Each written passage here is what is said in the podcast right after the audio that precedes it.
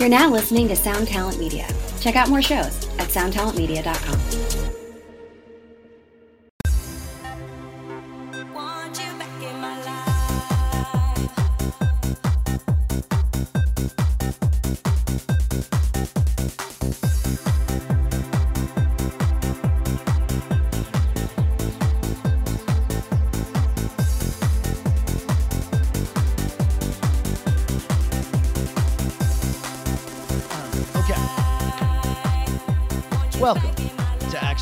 Is that the clap? Uh, that was the clap. Uh, I'm I'm like a I'm like a frost giant now. My claps are just uh, full of uh, bass. Got it. Uh, everybody, He's a clap man. this is a hardcore podcast uh, done remotely for the time being. Um, I'm missing both of you gentlemen, and uh, Cool. I am Patrick. I'm Bob. And I'm Tom. Nice to hear from you guys. uh, yeah, no, I'm back in the U.S. Everybody. Welcome home. Same as it ever Sounds was. like- Uh, yeah, exactly the same. This is very familiar stuff. Uh, not living on a different planet. Uh, didn't walk into total insanity. so, so you, you uh, shout out to our sibling podcast, Worst Possible Timeline. Um, but you, you detailed there just a little bit. Did it feel real weird when you got into LAX?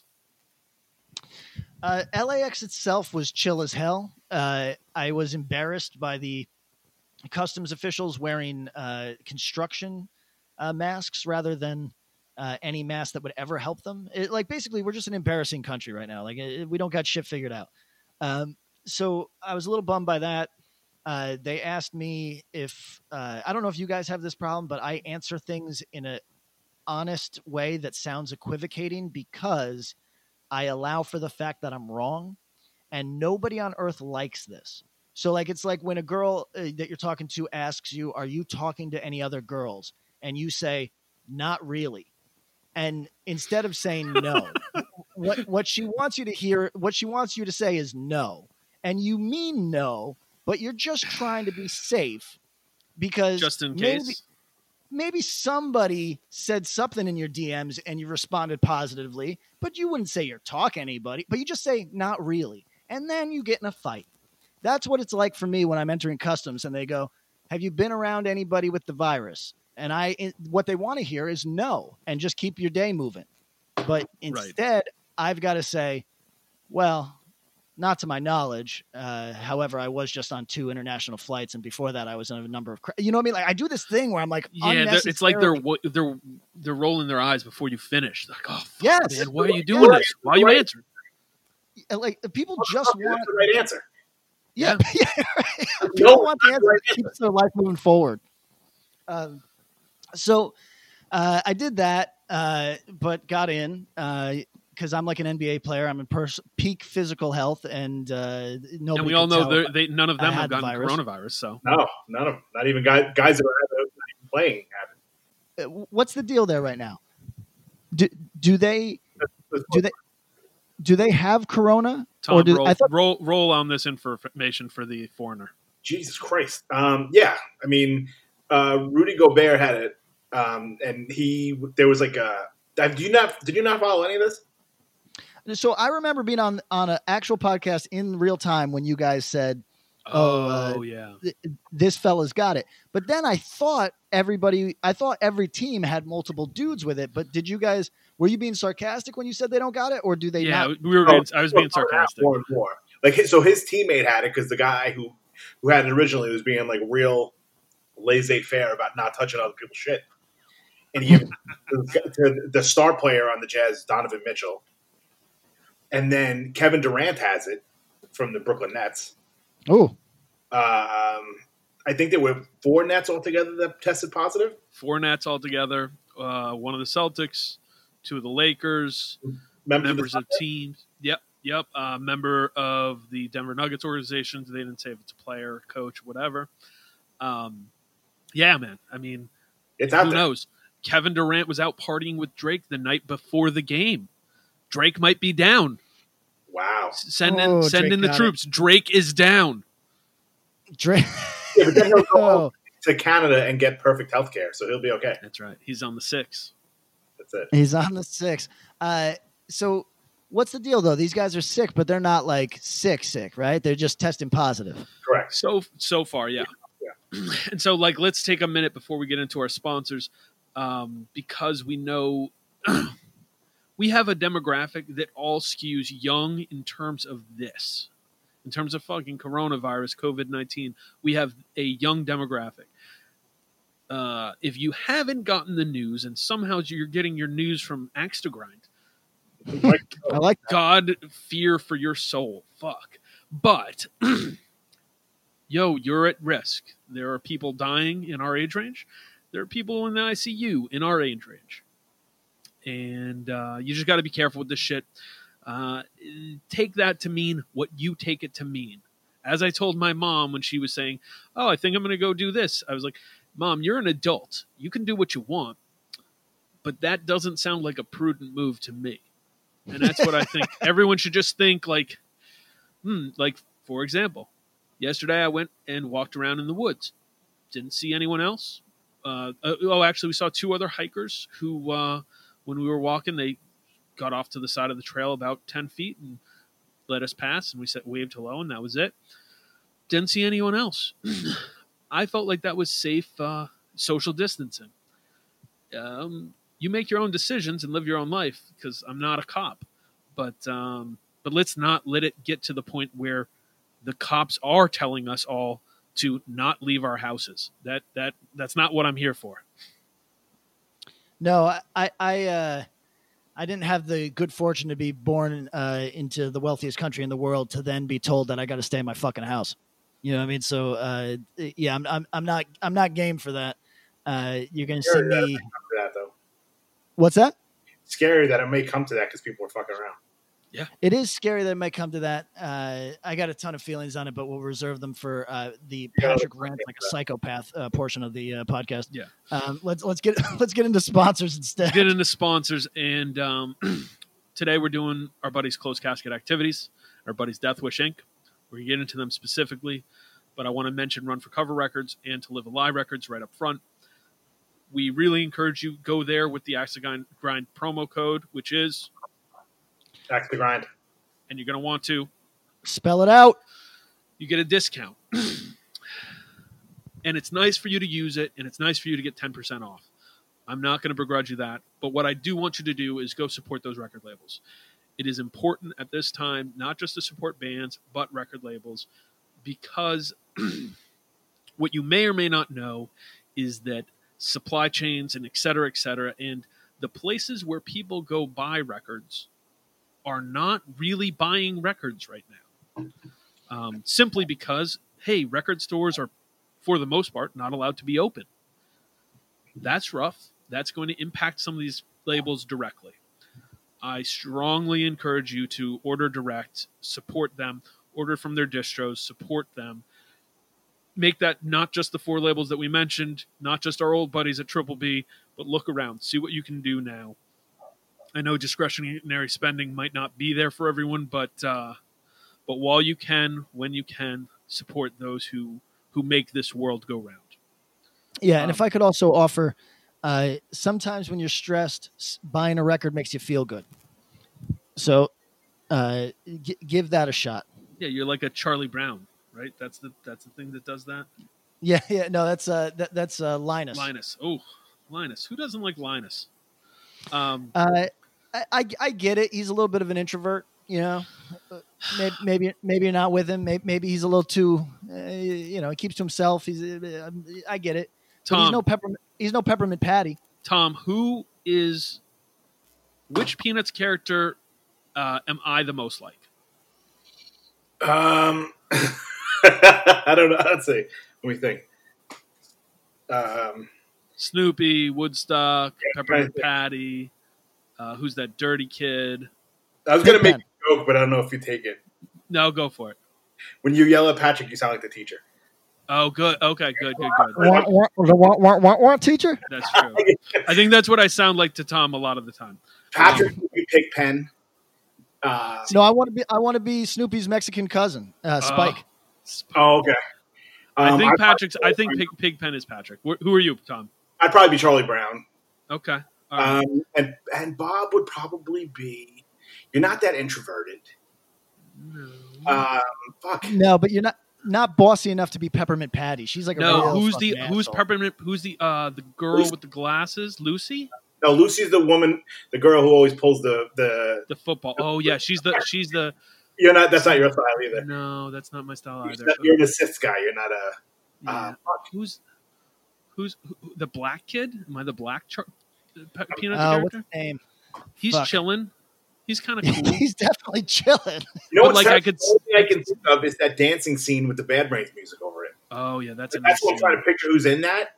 Hold on, I'm gonna have to Google. I, this, You take a look while we're doing that. Also, Patrick, I'm going to ask you this: Who would the CEO of Closed Casket Activities be if he was a Peanuts character? Oh, uh, you know, let's give let's give him uh, let's give him Woodstock because he's not trying to he, he's helpful and not trying to get in anybody's business. Yeah, that's true. He's that, or he's Bomber Z Snoopy. He's Who- oh, the Red Baron. Red Baron. oh, of course, yeah. Yeah, so he's right there. He's like a cross between those. What's Woodstock's character in the Red Baron series? We should figure that out. Um, for Close Casket, they've been busy. Uh, I think he's got a lot more coming really soon. But something that's still new for him is that Acacia Strain. It comes in Waves record. Um, I don't know if you guys heard this, but that's a band who means quite a bit to quite a bit of people. Uh, the first press of that record sold out real quick. Insanely uh, quick. Yeah. Yeah, and and uh, I don't. Have you guys heard anyone talk about this record in general? Yeah. Let, let me say, we, Bob, this I, I know this wouldn't surprise you, but maybe it would surprise some of the listeners that identify most with your musical tastes. Sure, sure. Yeah. we have multiple listeners with acacia strain tattoos. Think about that. Think about how crazy this world is. They're a big band, and they were an entry point for a lot of people. So that totally makes sense. Yeah. I'm not mad at them, but uh, it's just like I didn't know that that was like a tattoo band. You know what I mean? But it, but apparently it is, and God bless. Yo, it makes it actually makes me happy to think about the person who has an acacia strain tattoo and also listens to Axe to Grind Yeah. and maybe fucks with shit like the Bad Brains. You know, like there's no rules and there's no rules against any of that. I think they're out there. Absolutely. Um, and that's fucking cool. So I also think that this is an interesting record. You know, this is my uh, favorite of their stuff. I think. I- think it would be a lie for me to say this isn't my favorite of their stuff, but it also would be kind of misleading for me to call this a favorite. But I do think it's a really interesting listen. Um, Yeah. And I don't think if you're someone with my musical leanings, if you haven't heard this band, this is a record I would tell you to check out. Um, because as we've done on some of the classic hardcore ranking things and whatever, um, this is a record that even that if I liked it, it would certainly inspire me to check out the other records. And knowing the Acacia Yeah. Strain Also, by name, just let everybody I didn't stop your know what they sounded like totally, and this didn't offend me. It- here's the thing: everybody's got more than enough time right now to check out. Yeah, I mean, all you got is time and Spotify, so get busy. Yeah, so so everybody, why don't we do this? Anything we talk about today, listeners, go check it out because I know you can. You know what I mean? You got nothing but time. Go fucking give it a listen. You know what? know- If go ahead, No, I think a lot of people hear that name and they assume like of your or stuff like that, agree. like crap. Yep. Uh, but I think this, like you listen to this record, this isn't that far afield from like Harm's Way. I totally agree, and I You think know, it's not as like chunky and moshy. It's kind of, it had a little bit more distance to it. I was super impressed by it. I, this is the first thing that I liked that I of, of theirs that I would re-listen to. you know, and let me say this: I would re-listen to this because some of the moments on this record and these songs had parts that were like, quite honestly, interesting and cool. And I could see, like you said, Harm's Way. I'll throw Jesus piece in there. Yeah, I'll right, even right. stretch it out to stuff like Year of the Knife. Obviously, stuff like Knocked Loose. Like this is an Zabal- interesting band. Xibalba as well. Oh yeah. Mhm. So um, for the heavy hardcore fan, I think this is a must check out, and you might be exposed to something you like.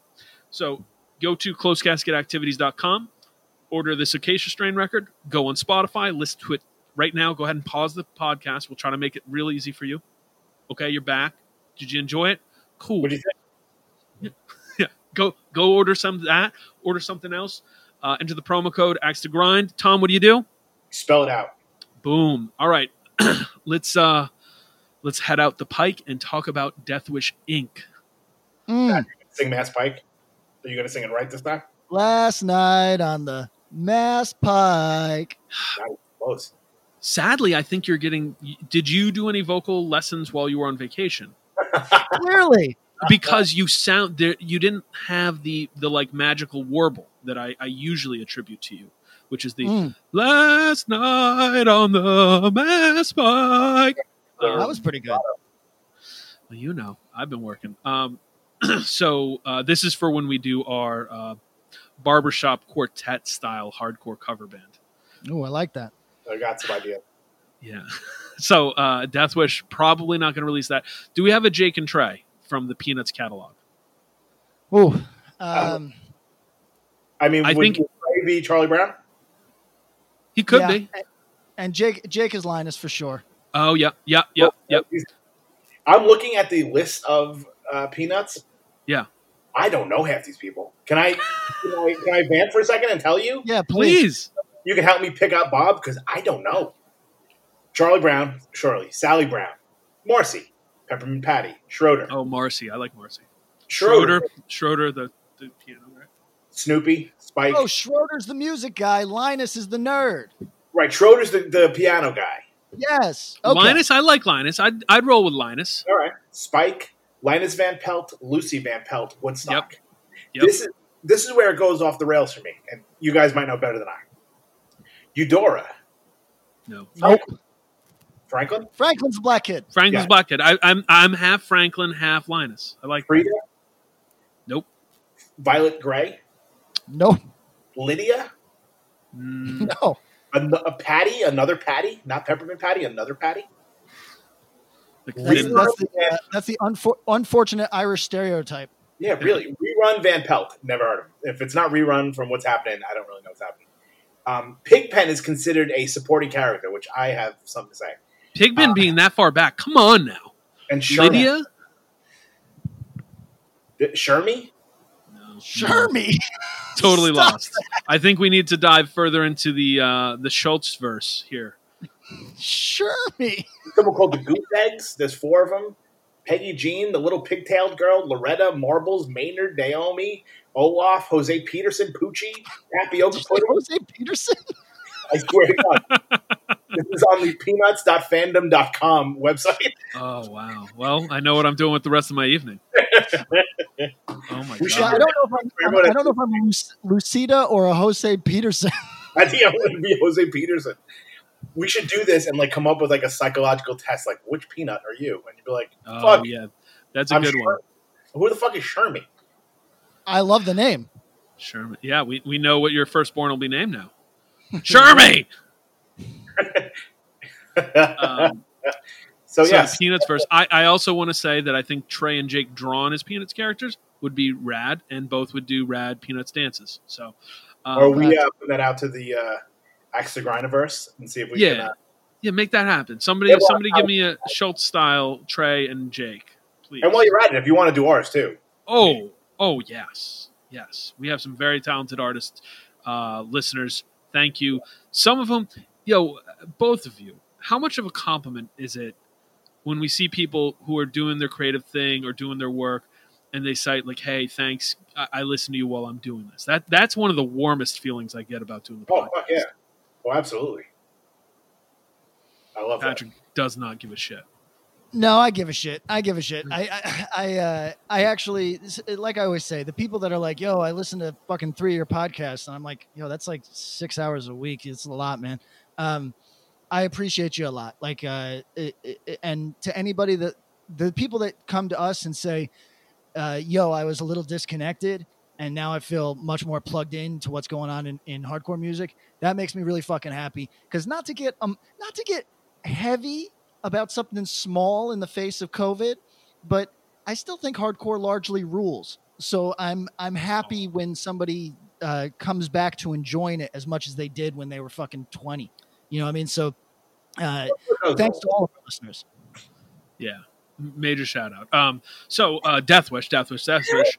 Uh, they are releasing a new Oathbreaker record. Um, It's kind of a single. It's called Ease Me. Um, they've got a bunch of packages. If you've listened to this podcast, um, both and have gotten to know my musical taste, uh, Oathbreaker's not a band. You've probably heard me talk about them and borderline rave about them because they're a band who doesn't fit kind of the standard stuff that I, I listen to or what people would assign me. But I I love this band and uh, their last record was just like miraculous to me. I couldn't believe I couldn't believe it. I love it so much. Uh, new song is awesome. I'm really hopeful that we see more material from this band, but if we don't, um, I'm excited for this one. So check that out. Their distro is very robust. I did get a peek at some of the new stuff they have coming up. Really cool. Uh, not for public consumption yet, but I think you'll be excited when you see it. Oh, and also, let's vamp a little bit on this the blacklisted Eye for an Eye single. Whoa. Yeah. Uh, have to be back online. so I am uh, I'm on record as saying I enjoy late era blacklisted so much and don't have any strong feeling towards earlier blacklisted. Uh, but having re-listened to this song, I think that you could be any era of blacklisted fan and still think this rules. This is a good song. Yeah. Tom, is this the best blacklisted song in your opinion? Oh, it, it, it, it might be. Although I do love a lot of the stuff, like no one here, like, uh, over Yeah. here. but like this song makes me want to like rich, like rip rich people out of their homes. Yeah. Wow. Yeah, true. Like I want to cause a riot. Yeah, I think Shit that's going on right now, Patrick, Mister Aloof, fucking jet setter. You want to? I, I want to go full fucking Bane and cause like we need to overthrow all these fucking rich people. Yeah, I you think want you want to pull me out of my uh, Fifth Avenue apartment and rip the furs off of me? You were merely born in it, or whatever. ah, yeah, there we Ah, go. Um, I think that might be the sticker for this single. So when it hits retail, it can say, uh, "It makes me want to rich, rip rich people out of their homes and start a riot." Tom, Okay. there we go. Perfect. That is like Um, it'd be very painful for you. Sorry. Um, go to. Death. I think it's fucking fantastic. It's sad that like people acted out to to such an extent that they stopped playing it. You know, it's an interesting question. Yes, they did. Um, there was this really beautiful period where they were playing it and people weren't being dumb. You know, people still moshed hard because it's a mosh hard song. Yeah, I mean, there's Um, nothing. Mo- you got it. But um, I'm curious, uh, and this is kind of a, maybe a spin off subject, but for bands that like Blacklisted or, or another example, Trapped Under Ice, who write these incredibly hard, very emotional, and, and like immediate live songs that make people go fucking crazy in a overly violent way sometimes, and how the reactions impact their trajectory as a band. Just saying. Yeah, no, it's interesting because I always had that kind of. Um, it's not an issue, but even like seeing like uh, earlier Fugazi shows or like Sure. even like earlier at the drive-in shows, like it's like you wrote these parts, you couldn't expect like people not to react to them. Right. So you, once you do that, you can't really get mad. I mean, to a point. But, like there'd be like you know, someone stage dove during fucking waiting room, like Ian would like stop the show. Right. Right. It's like that's like a fucking fun like song. It's like somebody you know. And I Stage think dive bopper for sure. you know what I mean, or like at the oh, drive-in. I mean, I remember watching the singer from At the Drive-In yell at Rich Hall at Bowery Ballroom for moshing. Listen, stage diving. I don't give a shit. I, I I'm taking a hard Sure, stance. You, you guys, you guys, you guys can co-sign this hard stance, or you can distance yourself from it. Whatever, whatever, whatever you need. Totally distance I- Listen, stage diving is not a fucking. That's not. Oh, is high- that an extra grind shirt? Stage diving is not a crime. it's not a crime. It's not. It's not like like listen. Hard dancing it, it can be a nuisance. It can ruin somebody's enjoyment of a show, and it can really, on some level, be dangerous. Stage diving is is can be very personally dangerous, as your neck is a serious matter. But uh, stage diving in a packed room, it's almost hard to get hurt. You know what I mean? Like, I, about, I, the, the crowd walker, the crowd runners, or like people that stage dive feet first. well, yeah, okay, but but that's the but Tom. That's like me saying like, you know, there's no reason that we can't all go to the gun range and enjoy our time uh, uh, fi- firing a a 22 at a target, and then somebody says, "What about nuclear weapons?" I'm like, "Yeah, no, there's a difference." Like, like, like, like No. the guy who. The guy who runs across children's faces is different than the guy doing a considerate front flip. Okay. Um, I agree. I'm pro all forms of stage diving. I think that feet first stage dives and head walking is okay to a certain age and weight restriction. Uh, Yes, I passed, agreed. I passed both those by my mid 20s. So, um, but that said, pro stage diving, blacklisted. Everybody should stage dive. Um, I wish they Will we ever not- get this song played live again?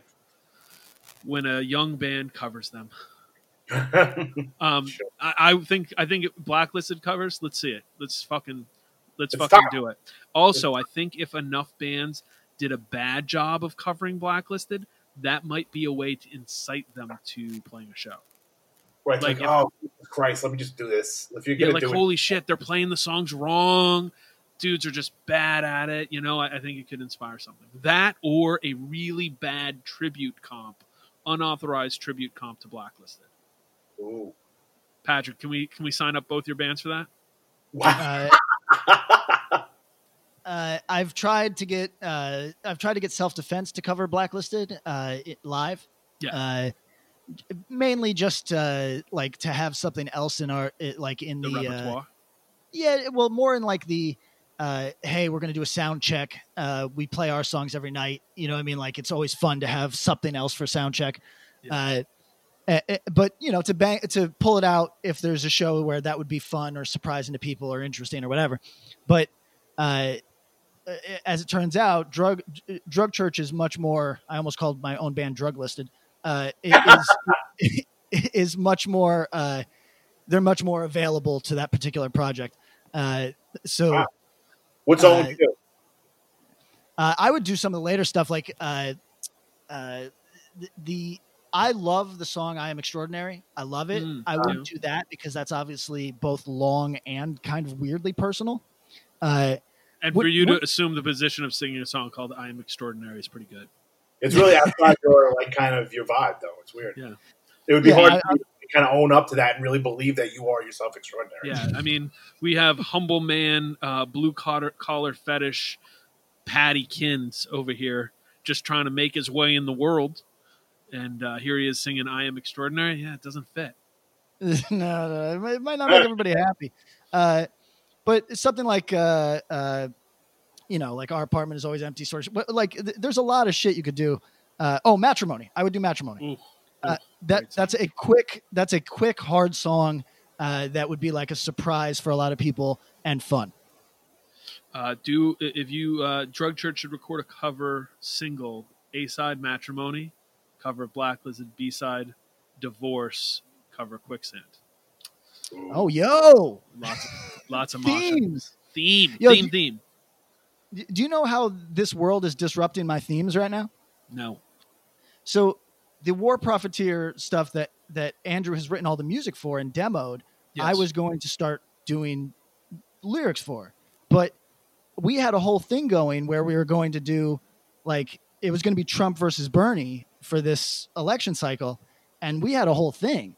And now if I've got a kleptocrat and a plutocrat and it- Yeah. that doesn't that's not nearly as exciting as as this uh, like you know what I mean like what establishment versus uh like just clearly mentally unwell dude like well that could be either one of them but yeah, I mean, you might as well make the theme McDonald's versus Burger King.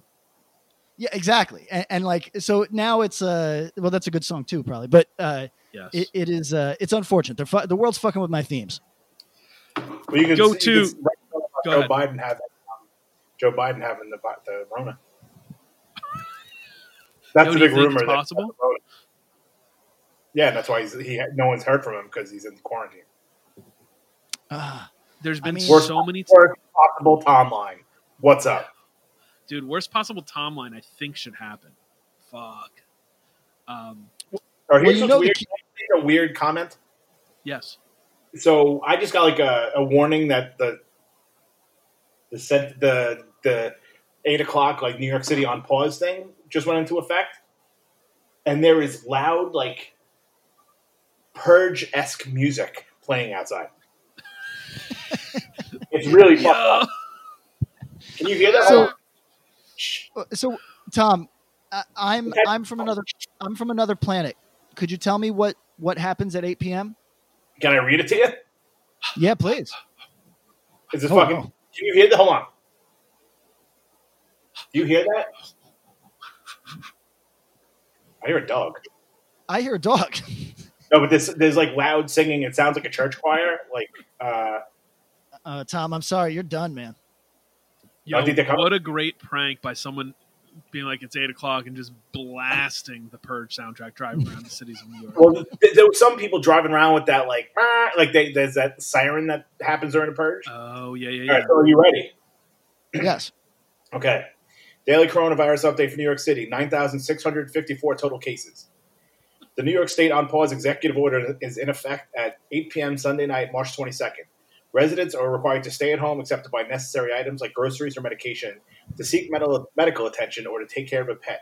Non-essential business businesses will be closed. Mayor De Blasio and NYPD Commissioner Shea spoke on Sunday afternoon about the order. New Yorkers are reminded to practice social distancing if they go to parks. No team sports, events, or gathering are allowed. The mayor stressed if you leave your home for an essential errand or exercise, do not linger outside.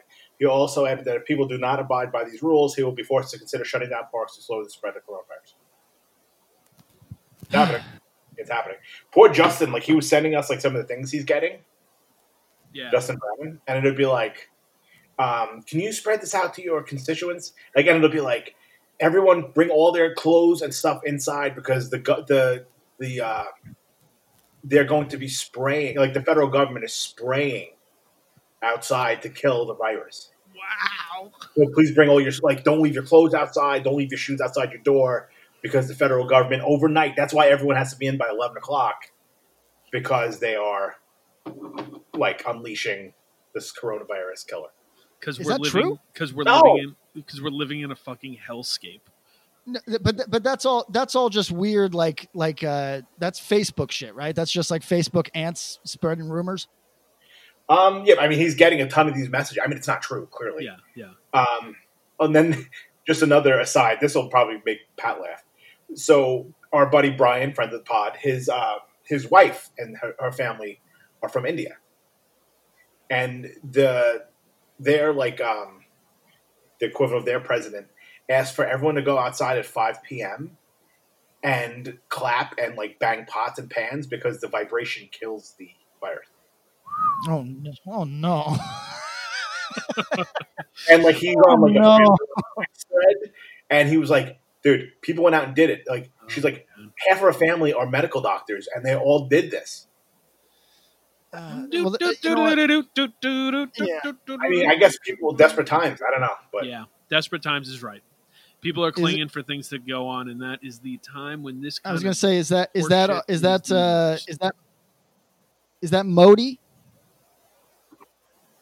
Yes, Uh, well, Mo- Modi is kind of a proven, uh, like legitimate weirdo.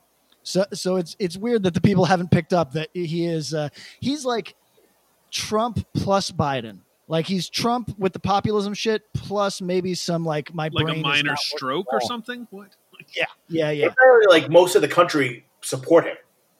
yeah. So- Oh, they love him. Yeah, so he's not Trump. Well, but he's he's on like he's his he's got a Hindu nationalism uh, Sure. uh, sort of populist thing going, which if you catch India in the right year is fucking big. So so like he he caught a wave, uh, but like if you ever watch, yo, you got to watch these like supercuts of him acting really fucking strange and like. And like, we're not talking about cultural differences. We're talking about everybody in the comments is Indian being like, "Yo, this is Mhm. weird." Uh, he's a weird guy. Okay, can uh, so uh, go buy the Oathbreaker record, go buy the Blacklisted record, deathwishinc.com, enter the promo code, Axe to That's grind. the grind. and can you guys do it at the same time? You need to. Spell it Spell it There you go. Um, Extreme Patrick, Dan Cortez over there. Yeah, I'm coming. I need you guys to vamp for a second though. I got to pick. I just got a message. I got to pick something up at the front door. Okay, I- go for it. I'll be back. Uh, Tom. Yeah. Have has anyone made the bad joke that coronavirus was a uh, is if, let's do let's do worst possible timeline here. True or false? Coronavirus was sent here to uh, end all of the Biden voters. True, obviously. True or false? Uh, Patrick has taken econ course in the past twenty years. False True. for sure. False. this dude he was you got to listen to the new worst possible timeline if you this is for listeners too patrick is spitting some econ shit and i'm like yo what are you talking about i think Like this might yeah yeah fuck out of here. He yeah have, and he doesn't have two singles to rub together. He's telling us about he. Get it, it hit here. a point it hit a point where where eric goes yo uh this might be a little too far we might need to pull back like Wow. um, because then it made me think what are the things that i would trust patrick to do i would let him watch my child like uh, Yeah, my yeah. child might not be happy but he- he'd be safe Yeah, he Um, wouldn't know how to interact with a child, but No. he'd be safe. Yeah. he'd be safe i'd let him house sit Yeah, maybe. um order a meal for me yeah, yeah probably Hmm. do my taxes No. No, no, no, no. Um, lead the country uh, with economic reform packages. I mean, he can't do any worse than what's going on now. That is very true. Um, You know, um, yeah, I, mean, I would trust him with a kid. I would trust him like if you were like, "Hey, man, like I got to be out of town. Can you do me a favor? Can you like stay at the crib?" Yeah. Like you, you wouldn't have to worry about him being a creep. no, though, though he did tell that story about uh, using a. Did he tell that on the air? I don't remember. I don't remember, so I'm not going to. off on that. He would be. He would be a good. He's a good house sitter. He's done it Very professionally. So trustworthy dude. Yes, but uh, and and you know, like, hey, uh, would you trust him to proofread a letter you wrote to someone? Yes. Yeah, totally. Maybe he could add some flair. Sure. Um, write a nice note to someone for you. Sure. Uh, he can write it. He just doesn't know the niceties. That oh, that's such a good point. I'm gonna go through some of his stuff and see. You know what I mean? Like he's not a warm and fuzzy, so I don't know if he could get that. Yeah, well, he. It, you know what I think it is for him? He's either full. It's full Shakespeare, or full full deadpan. Nothing. You know what I mean? There's no. There's no soft. There's no. It's either velvet or steel, Yeah, that's, which that's maybe true. is the next. That's the next uh, self defense record. It's um, velvet. Uh, how how's work going? You all right? You're working No, today, so that's not good. No, it's terrible. Um, no, it's it's really awful. Well, Yes, uh, best of luck. It Thank is. It is getting wild out there. I've been. I was saying to Patrick when he came on that I'm starting to hear stories of people who are like young families leaving New York City if they have the means to. Um, I mean, I'd Which is- recommend it. yeah, that's fucking wild. I mean, it's so concentrated. here. Everyone's like, half the you know the cases are in New York. I'm like, of course, everyone lives on top of each other. Right. Yeah, my sister is. They're sticking around, but they only have a. Their, their son is going to be one in a couple months or a couple weeks rather, and so they're chilling in Bay Ridge. They got a nice spot. They got a little backyard. I think they're fine. Yeah, that should be. But like I, I thought about this because you know got a six year old. Yo, you got a six year old in New York. All you're doing every day is going to the playground or running around the hell outside. Could you imagine? Because you were a child, could you imagine being a child in New York City and being quarantined? No, no. I some uh, so I forget some like writer or whatever was like my next door neighbor every hour or two brings all his kids outside to yell for as long as they want, and then they brings them back inside. Fuck. I mean, I get it though. It's like what the fuck. And then there was that ranger. I think he's a ranger, Cal Clutterbuck. Okay. You know, so he was like filming. You know what they would. He's got three kids, like young kids, probably all younger than Easton, and like what he's doing. And they're like running in the, you know, blah blah blah. Mhm. They're like running up and down the driveway, and he like this. He picks up the little one, and he's still like filming. The kid like takes his fucking glasses off and just throws them. and he goes, "This is why you don't film with children around." He looked so like you could tell like he wanted to like drop his gloves and like fucking like right, like pull this kid's fucking OshKosh B'gosh over his face and just fucking lay into him. But he's like, "I'm filming." You could tell he had that like, "Oh man, this dude's real mad." yeah, yeah, Uh, Yeah, fellas, yeah. I I Your just uh, go up?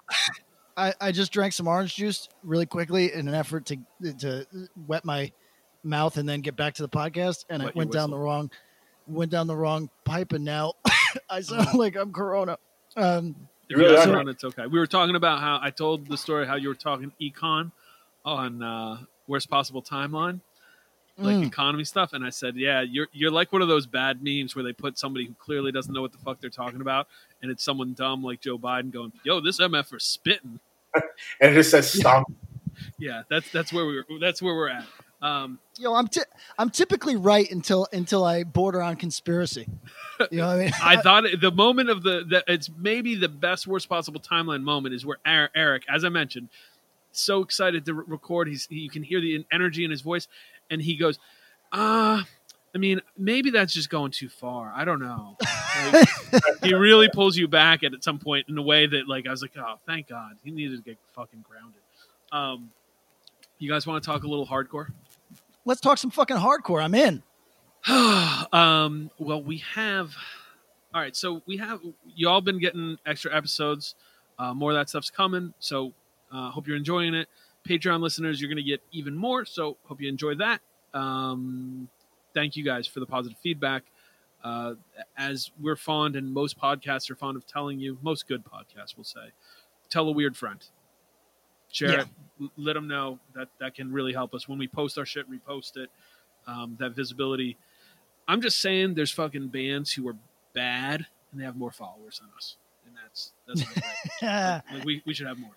Um, But did they buy them? yeah, they have to have, or they just got really dumb listeners. And like, to be honest, we want to upgrade their listeners. They can get smarter by listening to us. Um, Oh, I like that. so um, let's see. I don't think we really had we had catch up. We're caught up. Um, PK, you're going to be in California for a minute, right? But then you got to come back here and record a couple albums, right? Yeah, I'm I'm falling behind on. Uh, so Drug Church wraps in like a day or two days. Wait, are you going And- the incendiary route or what?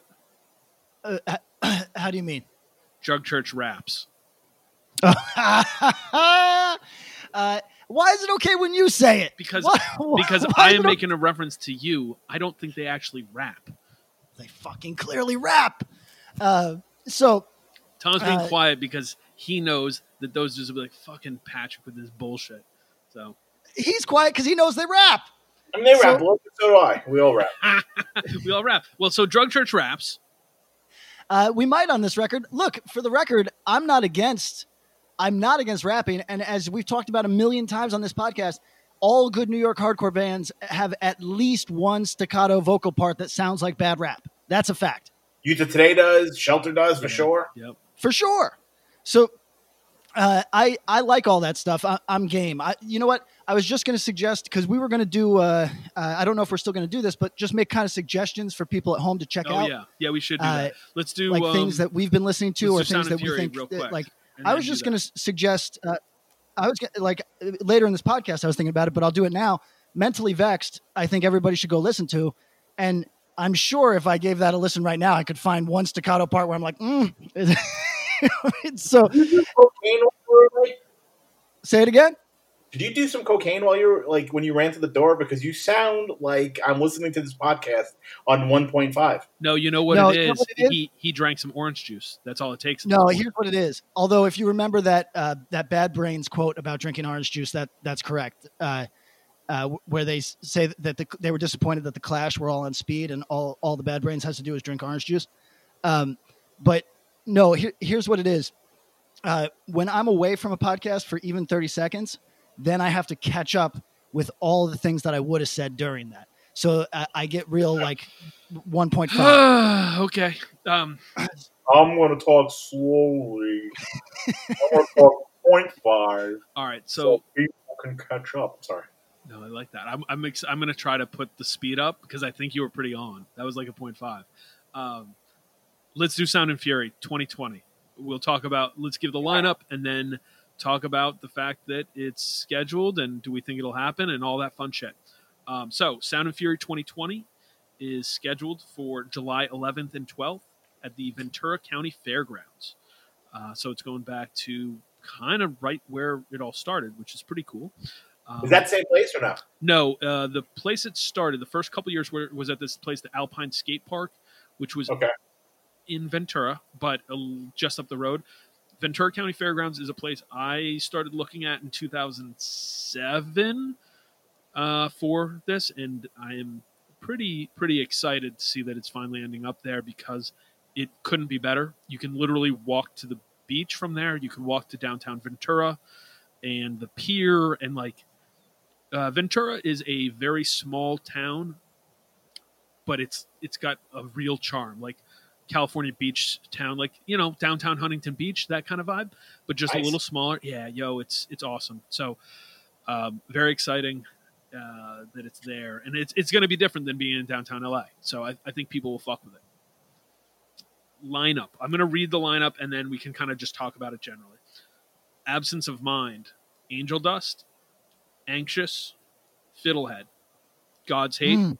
Gulch, Gun, Jesus Piece, Knocked Loose, Magnitude, Method of Doubt, Never Ending Game, Nothing, Ooh. One Step Closer, Portrayal of Guilt, Regional Justice Center, Result of Choice, Risk, Slow Bleed, Sunami, Super Heaven, Touche Amore, Wicca Phase Springs Eternal. Did you say Super Heaven? I did. Mm, interesting. Nice, nice, uh, nice pull. I think deep cut. uh, there's going to be a lot of stuff on that list that so here's what i think uh, uh, this particular fest does well.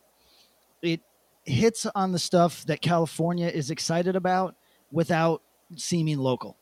Do you know what i mean? And i think that there's certain energies in california that you're not going to find elsewhere in the country certain things that people in california are excited for that maybe in the rest of the country would be uh, uh, less uh, electric. Uh, but Sound and Fury does a good job of placing those things in a lineup in such a way that the rest of the country is game, and I think that that's cool. Tom, lineup thoughts? Anything that you particularly grabbed your interest? I mean, I think it's just. I mean, and this is only the first first announcement. Yes. I think if you look at this, this is like kind of you know some of the who's who of like what's popping right now. Yeah. You know, like the Never Ending Games, the fucking portrayal. It's like literally like a, and it's a good cross section of, uh, you know, of what's going on. And I also like that this, beyond any other fest, does not depend on the old reunion band. yeah. You know what I mean? Like, Touche is probably the the oldest band on here. Yeah, I think that's for sure.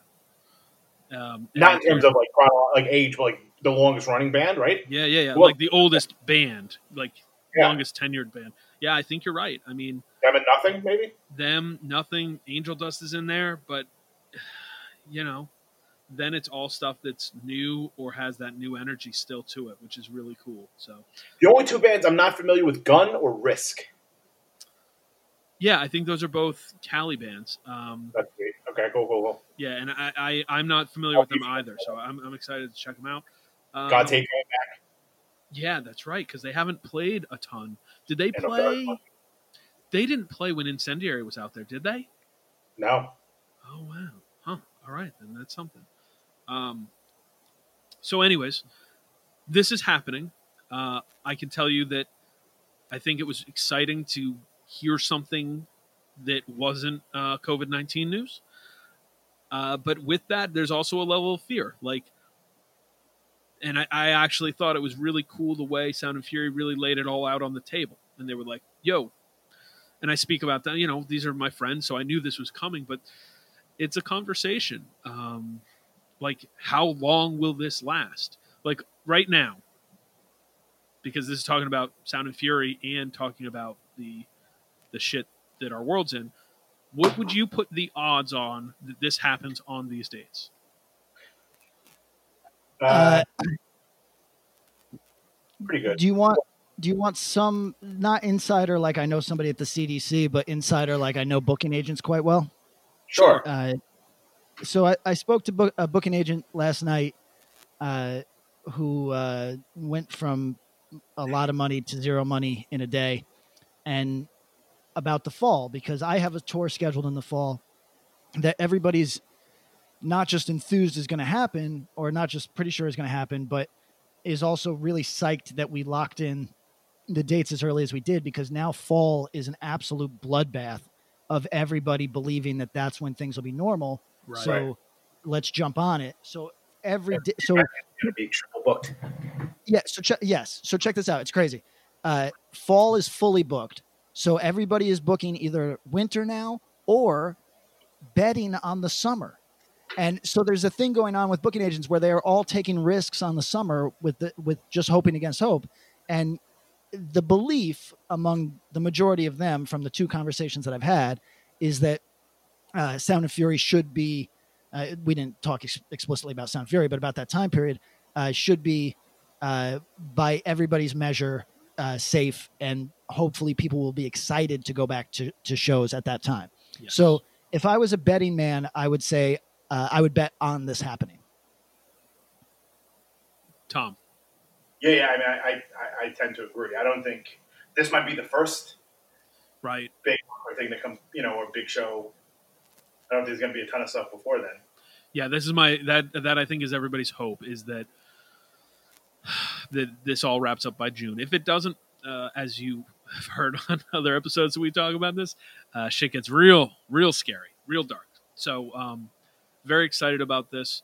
If you want to go dark, go read the Imperial College report on COVID nineteen, uh, where it discusses the potential ramifications of the next eighteen months. Uh, pretty fucking crazy shit. Um, that said, Sound of Fury is exciting.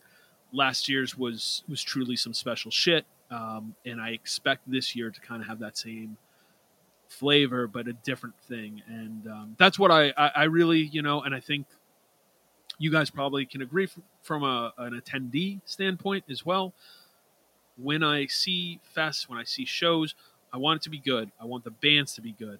I want the sound to be good. I want to be comfortable and I want a really cool, fun experience. Uh, and they do it very well. So big kudos to Riley and Martine and Madison and everybody else who works on this.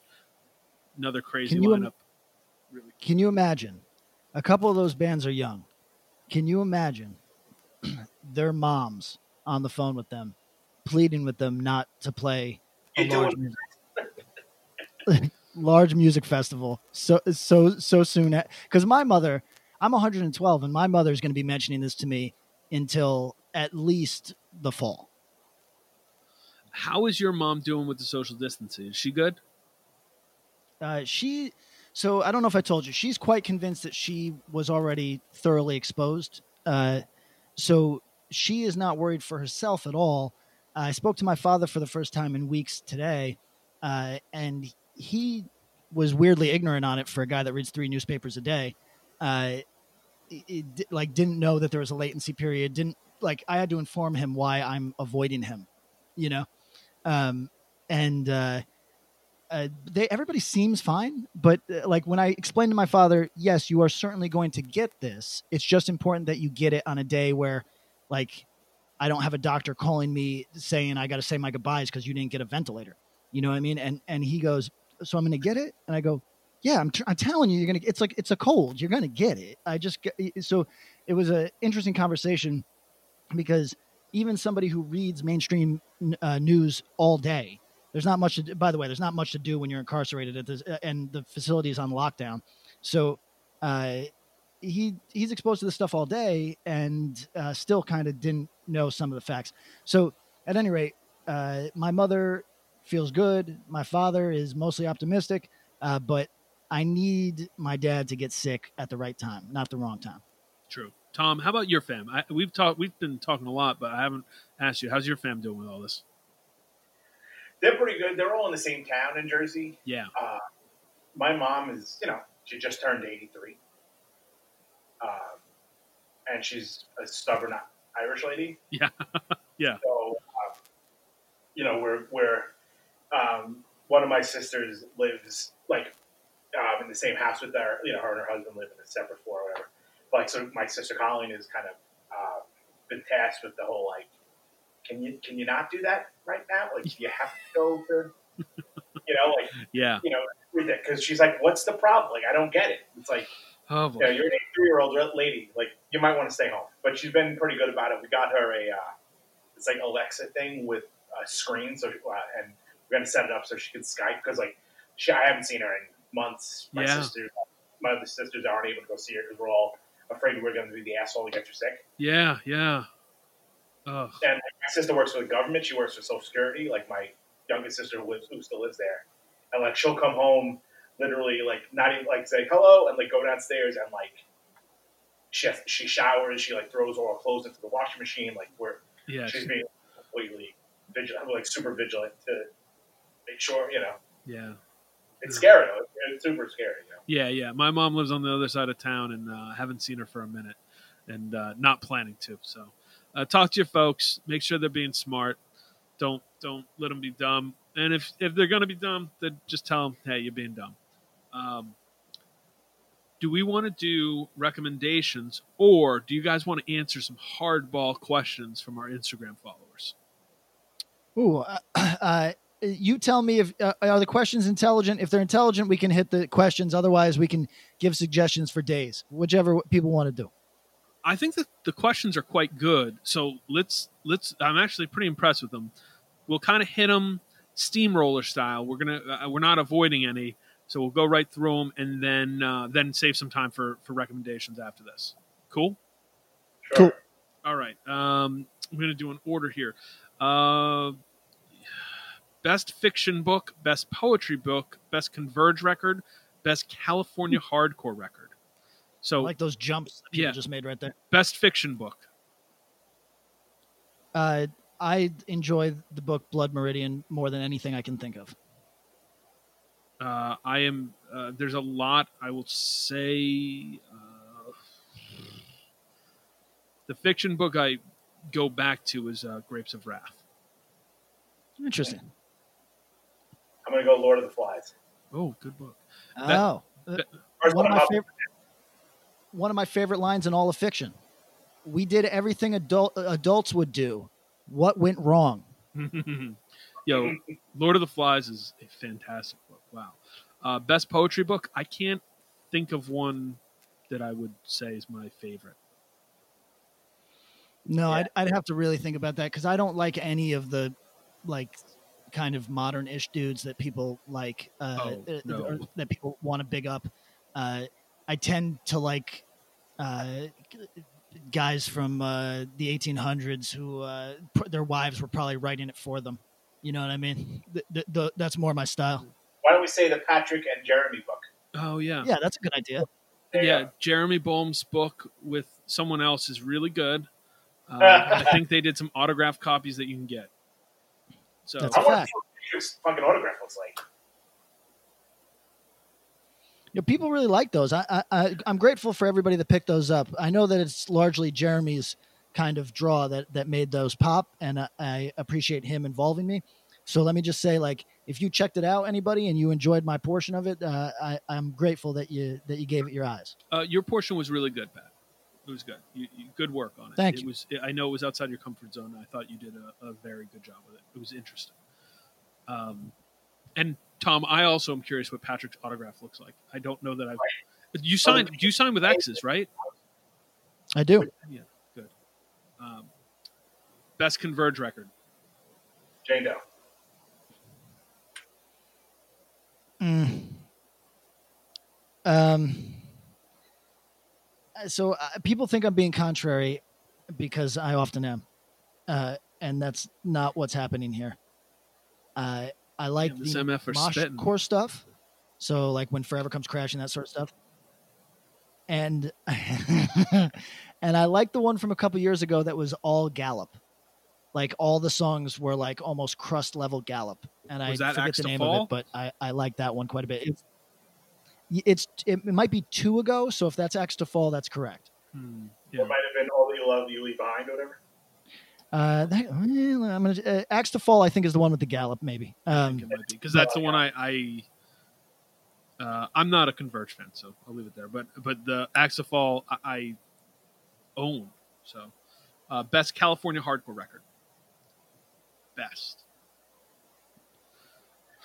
Do you think? Can you call? Can you call Black Black Flag's a hardcore band, right? Yeah. yeah. Okay. Um, fuck. Uh, I'm going Circle Jerk Group Sex. oof, it's a good one. Really good one. Uh, Tom, Circle Jer- Jerks Group Sex or Black Flag Damaged? I think I prefer Circle Jerks. Yeah. You know, Like Black Flag obviously has more bangers all told. but Group Sex is so so thing good. I- Um, I'm gonna go. Since you took that, uh, and we've talked Black Flag, I will go. Ooh, I'll do the first Infest LP. Ooh. I'm looking through. uh, So, uh, I think I've talked about this a lot on this podcast. California, for a lot of East Coasters, is uh, largely like a, a wasteland. Uh, yeah, California feels strongly about California. Well, but- and that's also a certain age too. Like I think if you got into hardcore pre 2002, uh, that's like that's in, and on the East Coast, it was ingrained in your head that California was uh, the gross cousin. Yeah, uh, Just so fucking unfair, Up, really unfair. well, sure, sure, sure, sure. But like coming up, coming up, like I was not listening outside of like the very classic stuff. I, there was nothing coming out of California that interests me. Um, and even right now, going through my iTunes, it's like Justice League. You know I mean? Like, there, there's not much on my iTunes that I can say definitively is from California. Right. Uh, so I'm trying to think. I, I, I honestly would have to really reflect on on something that I loved yeah. from California. All right. What's the next question? Um, favorite Walter band? Tell us why. Who wants to start? I'll go. Go. And I'll say it is now uh it is now probably rival schools. Yeah. And uh I was super late to uh quicksand, super late, which means I was super, super late to rival schools. Uh rival schools I didn't give a proper chance until like last year. Um and rapidly became a favorite because I think that it is it doesn't have the most intense moments of his career doesn't have the most like youthful energy of his career but does some uh, is some of his best proper songwriting of his career. And it doesn't mean that every song bangs. There like i have mixed feelings on different records but uh there are some fucking smart moments on those records. So uh quicksand if somebody wanted to tell me quicksand had more bangers per, per album or whatever i'd totally go with that but uh, i think rival schools uh, rival schools right now is uh, uh, underrated in my view Uh, yeah, I'm gonna go. Fuck. Um, I'm gonna go rival schools. Uh, I've been a big fan for a while. I didn't give them the proper chance when they were around, uh, despite the fact that I worked with a dude who was a super fan. Shout out to John Meat, um, Meat Sheet Fanzine, who did a rival schools interview and lost the interview tape and then transcribed it from his memory, which was pretty funny. Good move. Uh, they what Pat said is very true. I actually I love Quicksand a lot too. Um, Quicksand is moodier, angrier, but Rival Schools carries over all the same emotional resonance and kind of like get your gut moments that Quicksand does, but without the uh, without so much anger. Um, I think it's an incredible band in that the uh, all three albums, the uh, United by Fate, Petals, and the Lost album, um, which is called Found now, uh, are are fantastic. And um, yeah, it's it's it's mature and I'm sure when I was 20, when I was 16, Gorilla Biscuits was my favorite Walter band, and when I was 20, it was Quicksand, and at 30, it probably became Rival Schools. Tom, I'll probably I'm going to go against the grain. I'm going to say Quicksand. Yeah. Mm. I just think those, especially those first two records, or the first EP and the two LPs. Yeah. I just think there's no. It, it it's sounds unlike anything else.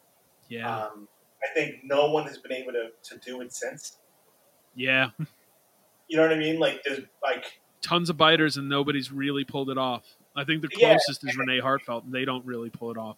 It's a different thing. They're, they're almost more like rival schools. absolutely, and I think there's a ton of bands that do incredibly well, but like most bands that I know, like everyone's tried to do their quicksand band, and it sounds like fucking new metal. You know what's something that I think people forget with Quicksand is that uh, Alan Cage on drums makes a huge difference, and also they had lots of fast parts. So when people try to do Quicksand bands, they almost always go to full mid tempo and lose the Right. fast parts, and that that kills the ferocity of it. Like Lie and Wait is a fast fucking hardcore. Yo, They're listen, my so it's yeah. Yeah, listen to some of the songs on Manic Compression. There's some really just fucking fast parts. Yo, I don't think there's a wrong answer. Quicksand, I love Quicksand. Like Walking shit. Concert, incredibly underrated. super underrated. That record's great. Don't exist anywhere anymore, which sucks. Yeah. Oh yeah, I know. It, it makes me crazy. It was released on some weird label. And Was it on some? no, it wasn't. Oh. Uh, well, no, it might have been. It might have been on some, and I don't. But it was when some was partially owned by someone and had big distribution. So I don't know what the ownership rights on that thing look like. So Oh, yeah, it's such a great like fun. It's like it's a softer rival schools to me. yes, it is. It was. It was a logical uh, progression from what he was doing in rival schools. So yeah. all right, next question. Any other comments there, Pat? I, I think I stepped on you. No, no, no. I was I was going long, uh, but I think rival schools for anybody that's listening that is like a dyed in the wool hardcore kid that like uh, largely thinks of Walter as Gorilla Biscuits. Uh, rival schools uh, is 100% worth your time, and I did not acknowledge that until late adult, like 103. So Yeah. jump on it now, well, uh, so you don't embarrass yourself. Um, Tom, I'm going to ask you this question first. Why Yes. has Pat not done a mosh hardcore band lately? Why, like, why hasn't he joined one? Why hasn't he done one? I don't know. Um, I think uh, he might be concerned about blowing out his voice. What is the last mosh hardcore band you did, Pat Pakavi?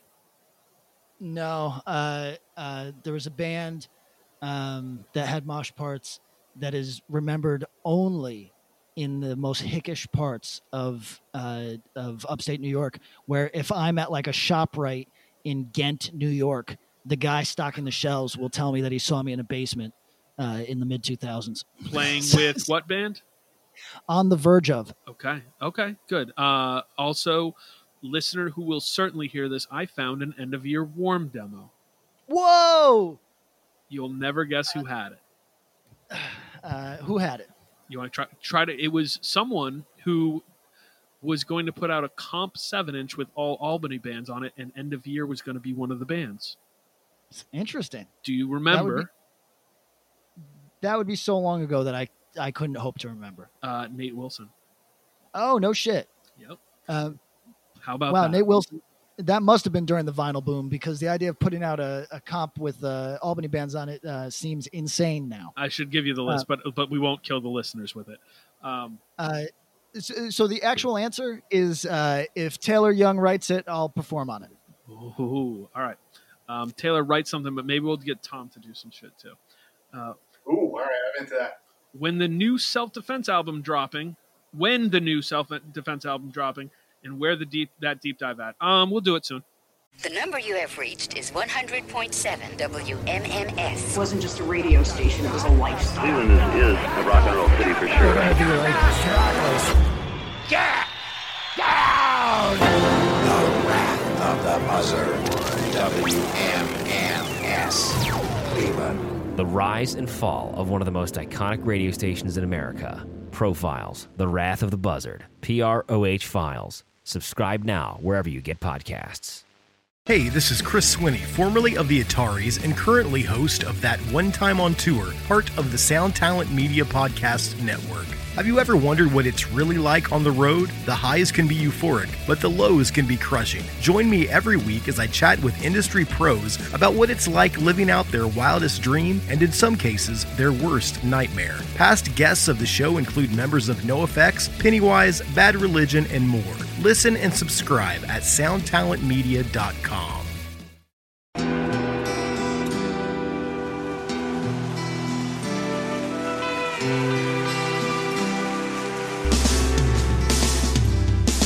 I don't think it overstates things to say that the Beatles were the greatest gift to entertainment and culture of our time, a secular religion, if you will, with their universal appeal and demonstrable impact on people's lives. I'm Robert Rodriguez, host of Something About the Beatles. With every episode, I speak with historians, musicians, artists, and Beatle witnesses, all in the service of fresh insights into the most joyous cultural entity the world has ever known. I hope you'll join me and listen to Something About the Beatles, now on Evergreen and wherever you get your podcasts.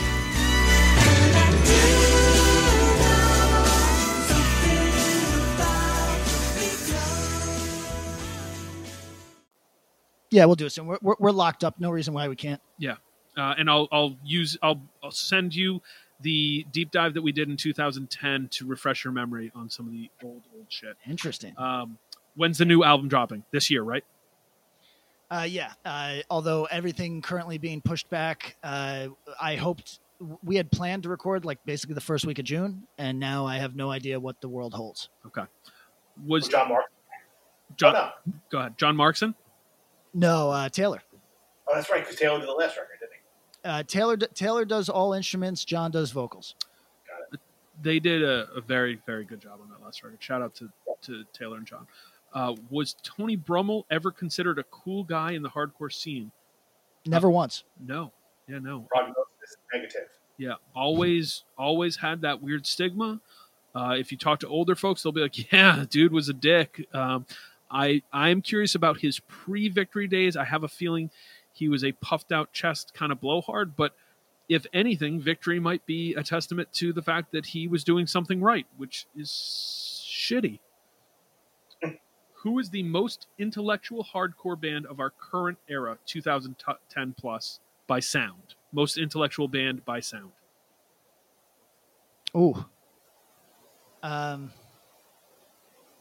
Okay, not lyrics. We're talking just the music going. Um, Well, I think I think we can include lyrics in the sound. I don't know. I, I think Oh, we're not- I think it's okay, so not. we I don't- think it's just saying like not like we're not looking for who's the smartest person in a band. Okay, no, no, no. Dan, if I have to hear that Dan Yemin's got advanced degrees one more time, I'm gonna fucking throw up. Doctor Uh, Dan, What about the decision? Oh yeah, yeah, yeah, yeah. The- 2010 in- plus. Let's let's just say bands who have 2010 plus records. No, but I'm just saying about like Dan. Like the rest of us. Oh yeah, oh yeah. You guys got a couple advanced degrees, and Yeah, someone few. someone who works in city government, huh? Uh, yeah, um, I'm gonna say no. No, I'm not uh, filleting Patrick, but I would think self defense is up there. Hmm. I think husbandry, Okay, Hmm. just like smart music. sure, sure. Um, what else? Who else is like hmm, kind of impressive? Uh, fuck. Smart hardcore bands. Not Fiddlehead? not oh Fiddlehead oh Fiddlehead sure sure Fiddlehead Fiddlehead fits in there. Um, I'm trying to think of a few others. Power Trip, but the music isn't smart. Power, nah, nah. Power Trip's smart people with smart ideas playing caveman music. What Um, about like defeat? okay, yeah, Defeater, Touche, maybe. Yeah, all those. I think those kind of bands that have like paragraphs and paragraphs of lyrics. Yeah, yeah, for sure. I'm I'm actually I, I'm going to give this to Touche actually, uh, for this reason, because because I know them, I know that everybody involved is thinking about the final product, like Right. at coming together as a thing in a way that I don't think about anything that I do. Well, and I think that that almost shows like you don't have to know the band to kind of feel that that energy Yeah. come off their shit. Patrick, what have you heard about the whole Ross Robinson experience? Uh, I've heard everything about it, and I don't know how. I, I don't think Jeremy would be uncomfortable with me sharing, but I should probably check. Uh, it it is as insane as you would hope it is. Why Like- him? Uh, so okay, so I'm gonna I'm gonna talk on what I know without getting. Why don't you. Why don't you just say why him, and then let's try to do a Jeremy check-in this week. Okay. Uh, I'll say why him, which is uh, they were uh, excited to do a single, skeptical on doing an album. And then when they did that single, and they couldn't deny that it was what they wanted. So uh, when it came time to decide on the album, they said, fuck. So basically, it was let's do this for the experience. Oh, shit. That's the best we've sounded in a while. Let's do Got that. it. All right, makes total sense. Um, what's everyone watching on Netflix? Uh, I I am trying to make the Apple TV in this apart in this condo work, and I haven't touched Netflix since I got here because I can't figure out the Apple TV. It's over my head, um, so I don't know. I'm watching a show called Designated Survivor that I don't know if it was. It seems it has to have been network TV. Uh, Oh yeah, yeah, uh, Kiefer Sutherland in a post 24 role, pretending to being a president. It is so. It's like procedural, like like Law and Order style, but also has a couple through thread plots. Um, it's comforting because it's so dumb sometimes, so dumb. But uh, Right. it's good. It's good fodder for when you're fucking around on your phone. Um, so check out Designated Survivor. And I'm being told the new new is that what is it? The Tiger. Uh, Tiger Man or whatever. What is it? It's Tiger. Tiger Man. Uh, Tiger King. I've been told. Tiger King is the best thing Netflix has ever done. So we'll see about that. Uh, we'll take some Netflix recommendations. Tom, what you got? Um, I watched the Bert Kreischer stand up, which is pretty funny. Nice. Okay. Um, and mostly, I've been sticking to YouTube. I've watched a bunch of an old show from 2007 called Ego Trips, the White Rapper Show, Yeah, I know it. which is as bad as you'd remember or you'd think it sounds like. Um, and it's funny, like one of the guys in it is like kind of a dork. Well, they're all dorks, but this particular dork would always sit across from us at uh, this like vegan place on First Avenue. That's And like I'd see him like, Hallelujah, holla back, like he was like a fucking tool. fuck. and then I've also watched, and if anyone is just needs like quiet, like engaging music, Ben Gibbard from Death Cab has been doing an hour set every night, Wow. like his, his like in his little like home studio. Uh, and he's literally done it every night this week. It's if you like any of his stuff, it's amazing. And he's using his like his kind of uh, position. He's like raising money for a bunch of stuff around Seattle, different like homeless shelters and stuff like that. So if you need some just kind of like chill background music, I can't recommend that dude enough. True. Nice. I like to hear that. Um, best hardcore documentaries to watch while staying at home. Uh, fuck. The Descendents one, Okay. Yep. Love that one. I thought the Jawbreaker one was great. Mhm. Um, American Hardcore was garbage. hmm This one, that one gets you so hot. I think a lot. I think the New York Chronicles one is okay, but it misses a lot of shit. Yep. Yeah. Uh, There's some band. I mean, like I'm trying to think who else. And th- There's a Bad one. Brains one, right? There's a Bad Brains one, which makes you feel real bad. Yeah. Yeah. Uh, Were you gonna say Indecision one? There's an Indecision one. Darryl yelling at HR the whole time in the Bad Brains one. Um, but like the Descendents one is really just that whole story. The story is like super uplifting about Bill Stevenson being so sick and all sort of stuff. The, the, the AF one is fantastic. Oh yeah. Right. Godfather's hardcore. Yes. So there's a bunch. That's good. I'm not. I don't do a lot of hardcore documentaries, but I have some time, so maybe I'll check some of those out. Any other ones on your radar, PK, or not? No, I might I might uh, give the Slapshot one another chance while I'm home. Oh, yeah. Isn't there a DC one like Dance of Days? Yep. That one's uh, that one is actually quite quite good. Um, I have to watch that. yeah, somebody yeah, definitely check that out. Um, as a 30 year old, why do I even consider what 16 year olds have to say? Uh, I can answer this. Uh, it's easy to disregard them the same way that's easy to disregard a 55 year old. You're always going to think that you're the smartest person, uh, the smartest whatever, uh, and you might be. Uh, but uh, in the same way that I don't think there's any reason to listen to a five year old, but parents will tell me that they have wild insights on occasion. Uh, a 16 year old is not going to have your life experience, but they might have enthusiasm for enthusiasm for a topic uh, that does give you some some insight that wouldn't have occurred to you because you're fucking old and spent. So no, you don't you don't need to listen to a 16 year old on climate change, but you do uh, or, or some scientific understanding that would really probably be above their fucking pay grade. But you should listen to what their concerns are at least. That's my perspective. Uh, yeah. Um, yeah. I like to listen to young people and people who are older than me because they have very, very different perspectives, and that can help illuminate shit for you. Agreed. Sparkling water, yay or nay? Yay. Yay. Yay. Favorite porn star? Classic, all time, current. Current. Jesus Like current for you. What's your favorite right now? Uh, there's a woman named Victoria June that I think is very beautiful. Okay. Uh, let me think. Um, man, it's been a while. Um, I like how aggressive Gianna Michaels is. Mm. Tom, nothing. I, you know what? I don't know if I have a, a go-to. Yeah, that's okay. Sorry. All right, for you guys, favorite non-vegan or veg thing you miss? Tuna. Um, chicken cutlet. Uh, for the non-veg and non-vegan folks, this is a good time to check out some vegan and veg food. Easy to get in the stores still. Uh, give it a whirl. Stay away from our stuff. Yeah, give it a whirl. Thoughts on botch? I don't have many. You know, I don't have many either. This was a thing that I was told that I had to love my whole life. This and Coalesce are the two bands that I was told I had to love.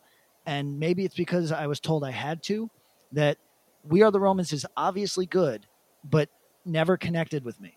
So uh, uh, you're in the same boat, Tom?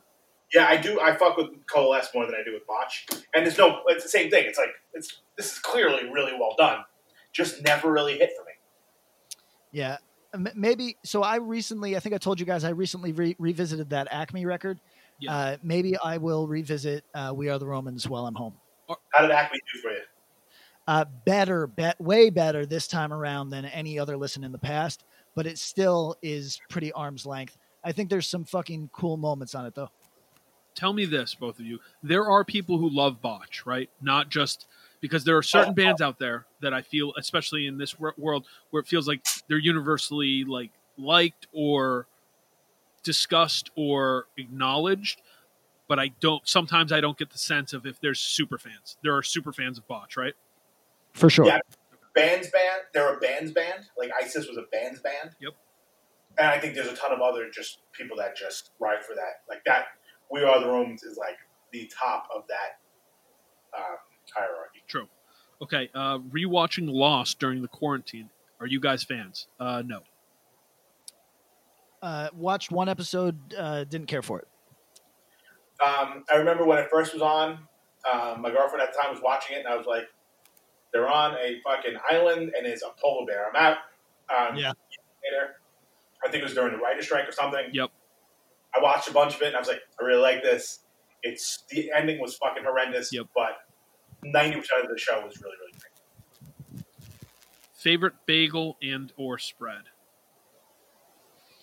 Uh, I had a vegan bagel this, or pardon me, a, a vegan uh, fake salmon. Oh, thi- like, so they make fake salmon here in LA out of gr- like gray glazed carrot or some shit. Okay. Like, it- and it, it looks like salmon. I don't know what salmon tastes like to be frank, but uh, it uh it was an everything bagel. To, you know the vegan tofu, cream cheese, and yep, all that yep. and then this fake uh, this fake salmon, and I really enjoyed it. But I've brushed my teeth four times since I finished, and I still don't feel right. Yeah, sounds right. Tom, I'm going um, everything bagel, probably some kind of vegetable cream cheese, either tofu or regular. Okay. Uh, uh, everything bagel, not toasted with tofu cream cheese. Uh, specifically from New York City, and I say this as somebody who, uh, you know, like I like New York and all that, but I'm not. Bagels in New York City are just different. I've been told bagels in Montreal are, are pretty good too. I'm, I'm still curious to have one. Bagels here, you, you literally go over the bridge in New Jersey and the bagels aren't as good. It's fucked up. Or you go upstate a little bit. Yo, upstate New York bagels are literal dog shit. They're the they're unbelievable bad. There's no good bagel places upstate. I won't argue. All right, okay. Uh, now that touring is on hold for a bit, does hardcore move to the rap model of constant singles? N- no. Ooh, I'd love not. it. Stupid idea. I'd love it. Give me give me more content, please. I want to see continued content, but a flow like that I think would not be great in this genre. I think we'd see a rush to poor production and sloppy songwriting and it would it's literally like uh this is like rubbing the genie's bottle for Patrick and him being like, I just want bands to put out digital singles. And then they all come out and they sound like the worst horse shit. He's like, No, not like this. No. Yeah, th- th- this is my monkey's paw right here. Uh, so Yes. uh, let's let's talk about this at, uh, in greater length at some point because uh, you might be right, but I don't think that it has to be like that. we'll discuss. Uh, Tom, thoughts on that? Touring's on hold. Hardcore move to the rap model of constant singles. I mean, I don't think a lot, most bands will have the access to certain places to be able to record, right? I think the argument would be that you don't need the really good studio, et cetera, et cetera, to, to put something together. But th- those regular studios will be shut down. Uh, that's that's a good point. There we go.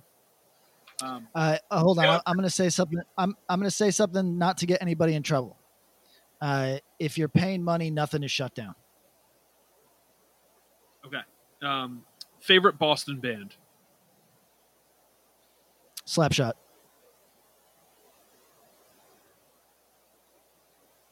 You waiting on me, or I'm trying you to figure go. it out? Oh, I'll, um, since Patrick said Slapshot, I will say. I'll say fuck. My answer is also Slapshot, but I'll say DYS. I'm going Suicide File. Ooh, good choice. Oh, also good. I'm months behind on Axe to Grind, so make up a fake news story for when I finally get to this one. Uh, a fake hardcore news story. All tours have been canceled because this is a weird virus that was transmitted from animals, and now it's spread across the world. It's I know it sounds like bullshit. Uh, It sounds like bullshit. Kid Dynamite is back together, but with a new singer, uh, Jesse Standhard from Right Brigade, and now he's middle aged. Wow. Pretty exciting stuff. Cartman, right? Wait, what? Have we established that the dude from Kid Dynamite sounds like Cartman? Oh, oh yeah, he does a little bit. Yeah. Get the music. Um, uh, I love the indecision episode. Please don't wait 111 more episodes for the MPP MPB episode. Um, we will not, but uh, that's It's gonna be real short. Only one record. I'm excited for those conversations. That's going to be a good one. how long? sure. How long do you think we have until, until a full fledged melodic hardcore revival? Um, it's already happened, happening, and it'll be on its way out before you know it. How about that? Yep. We're Yeah, in the middle true. of it. So, Yeah. what's the best sports moment witnessed in a live setting? So not not what's the best sport moment we've witnessed, but what's the best possible sports moment witnessed in a live setting? Ooh. I mean, walk off home run i- it is uh, always going to do it for some people. Um, buzzer buzzer beater, you know, th- three point buzzer beater. Yeah, and Uh, hail mary pass. I mean, so I think it's game winner um, in person feels pretty good. Whatever it is. Yeah, I also I also think impossible catch is is always thrilling. Mm. You know what I mean? Like uh, I'm I'm talking baseball now. Like uh, impossible, something impossible where like the you know you're uh, uh, who was it? Um, uh, Bo Jackson running up the wall. Yeah. You know what I mean? Like th- that sort of shit. Uh, Griffey is- had a few of those. Griffey Jr. had a few of those. Oh, yes, he did. He was yes, he did. Highlight reel shit. Yeah. Yo, yeah, I mean, I, um, do you guys remember that Endy Endy Chavez catch against the Cardinals? He like brought back a home run and doubled the guy up at first base. I was actually there for that, and I've never seen jubil- jubilation like that in my entire life. Yep, this is a deep cut, but Tom, you're you're a big baseball fan and an NL fan, and you might remember this. Uh, Pirates Braves Game Seven ninety two, maybe the year Holy shit. like maybe ninety three. It's uh, whoever it was. It was like a no namer for the Braves. Bottom of the ninth, Braves. The game's tied, and uh, dude hits it hits it like a bloops a single to left, and uh, the Braves dude just made it into slid into home. Yeah. yeah. And. Andy, there we go. Andy Breen. Yeah. That that moment was. I just remember watching it live. I think we were at someone's house upstate, and like I made my parents stay at their friend's house so I could finish watching the game. That was pretty cool. Oh. Joe hitting a home, home run, a walk off home run to win the World Series. Yeah, yeah. hold on. L- l- in- in other sports news, uh, today was the first day I talked to my father in three weeks because I've been abroad, and uh, we're doing the catch up. And he goes, "Oh shit, I've only got two minutes. I uh, I need you to look up Trey Jones for me." Uh, so so to end some argument over there, I had to read my dad uh, Trey Jones's stats. Okay. Do you know about the 16 year old prospect the Yankees have? I do not. Okay, you should talk to your dad about this guy, 16 year old prospect. His name is J- Jasson Dominguez. Mm-hmm. He's a 16 year old center fielder from the Dominican Republic. Dominican Republic signed a deal that includes a 5.1 million dollar bonus. I think he's hitting their minors this year, and he's oppo- supposedly like, like already MLB ready. You know, I would have been straight shocked if he wasn't from the Dominican Republic. Yeah, he's a baseball player in 2020. Come on. when you told me when you told me 16 year old prospect i said okay dominican republic Right. go on Yeah. So, So- uh, so- is this the year? Let's get you big, big back into baseball this year. yeah it could happen Yanks are good. You can have a mistress team with the Dodgers. Maybe they're going to be crazy.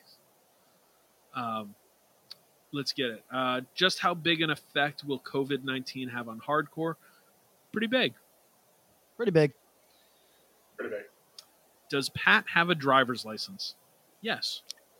yeah everybody asks this and when i when i there's any footage of me driving uh, people say i didn't know you drove uh, which makes me either seem like i'm an asshole or just highly opulent and and pampered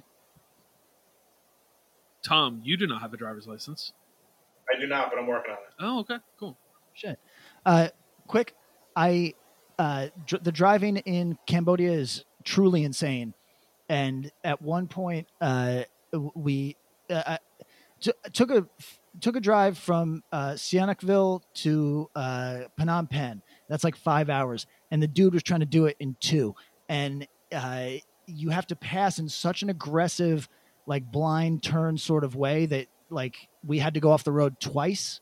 Twice we had to go off the off. I'm saying off the road uh, because uh, uh, on one occasion we had to go like basically two lanes off the road because a truck was doing the same thing we were doing.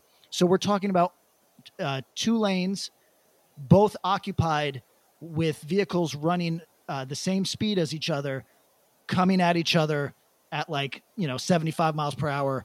Uh, it is bizarre carnage on that on that uh, uh, country's roads at all times.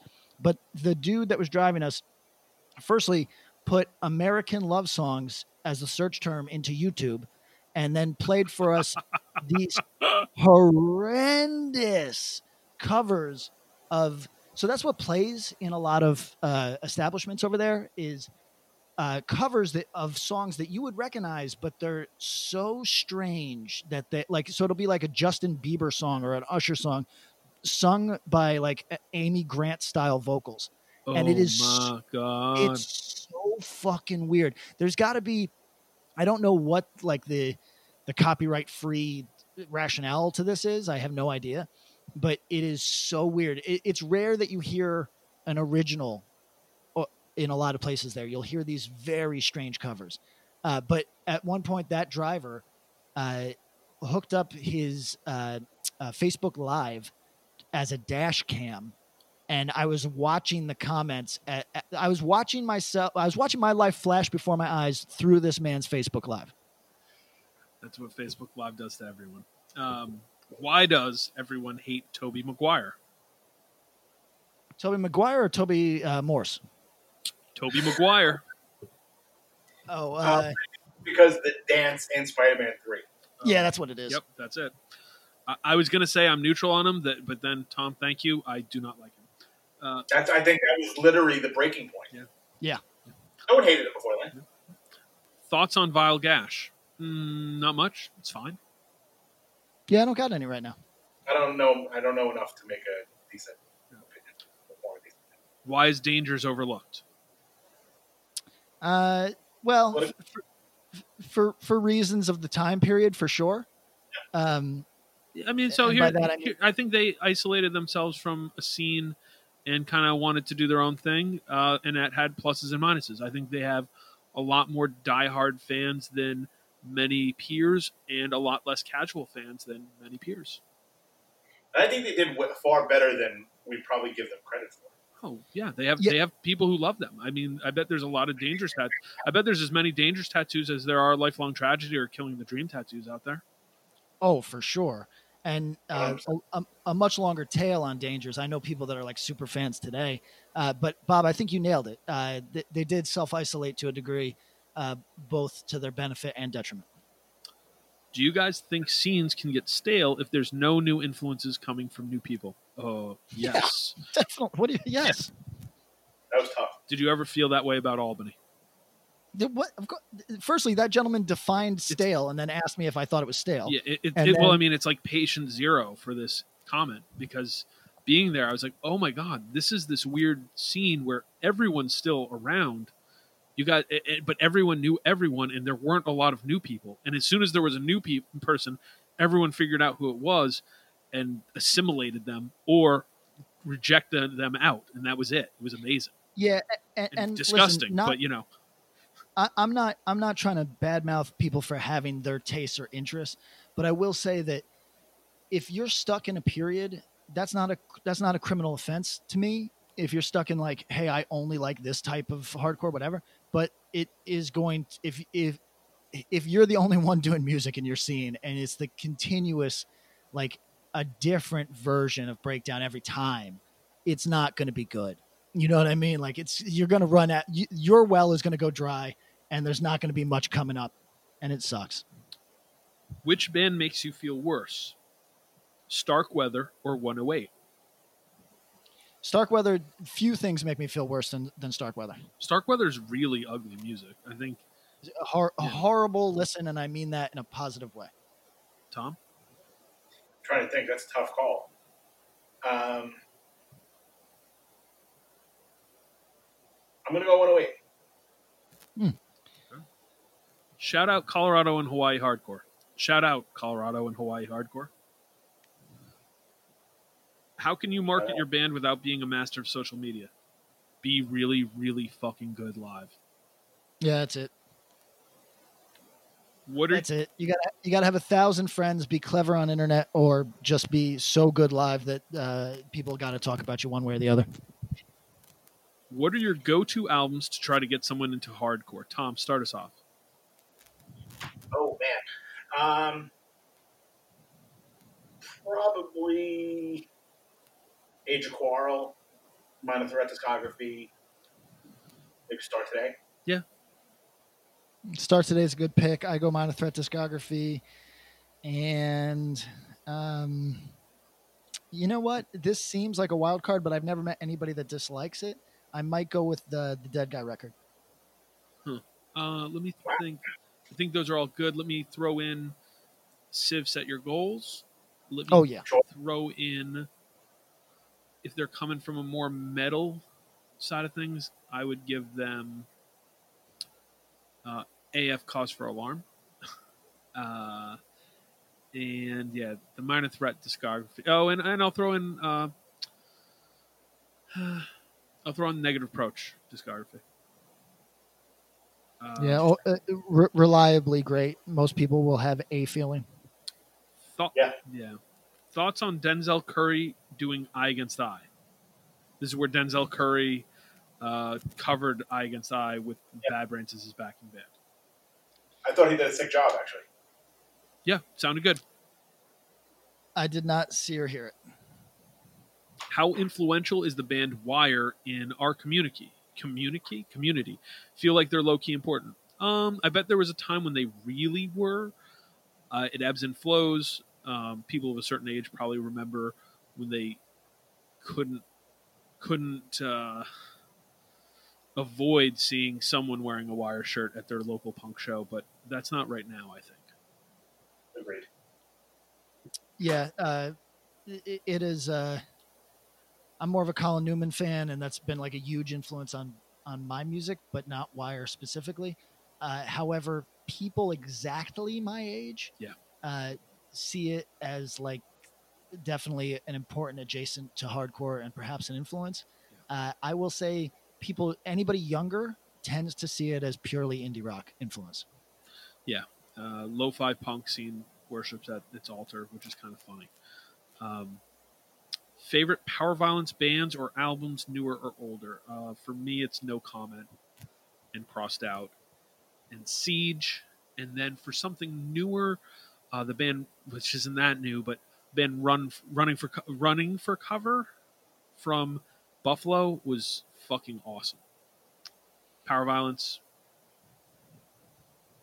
Yeah, I mean, crossed out's probably like for many people the peak, I guess. Uh, I don't know. I I uh, I think this. I wanted to be a Siege fan because I like everything about them except for the recordings. yeah. I'd go uh, CR John Lisa LP or that seven inch. Oh yeah, CR's cool.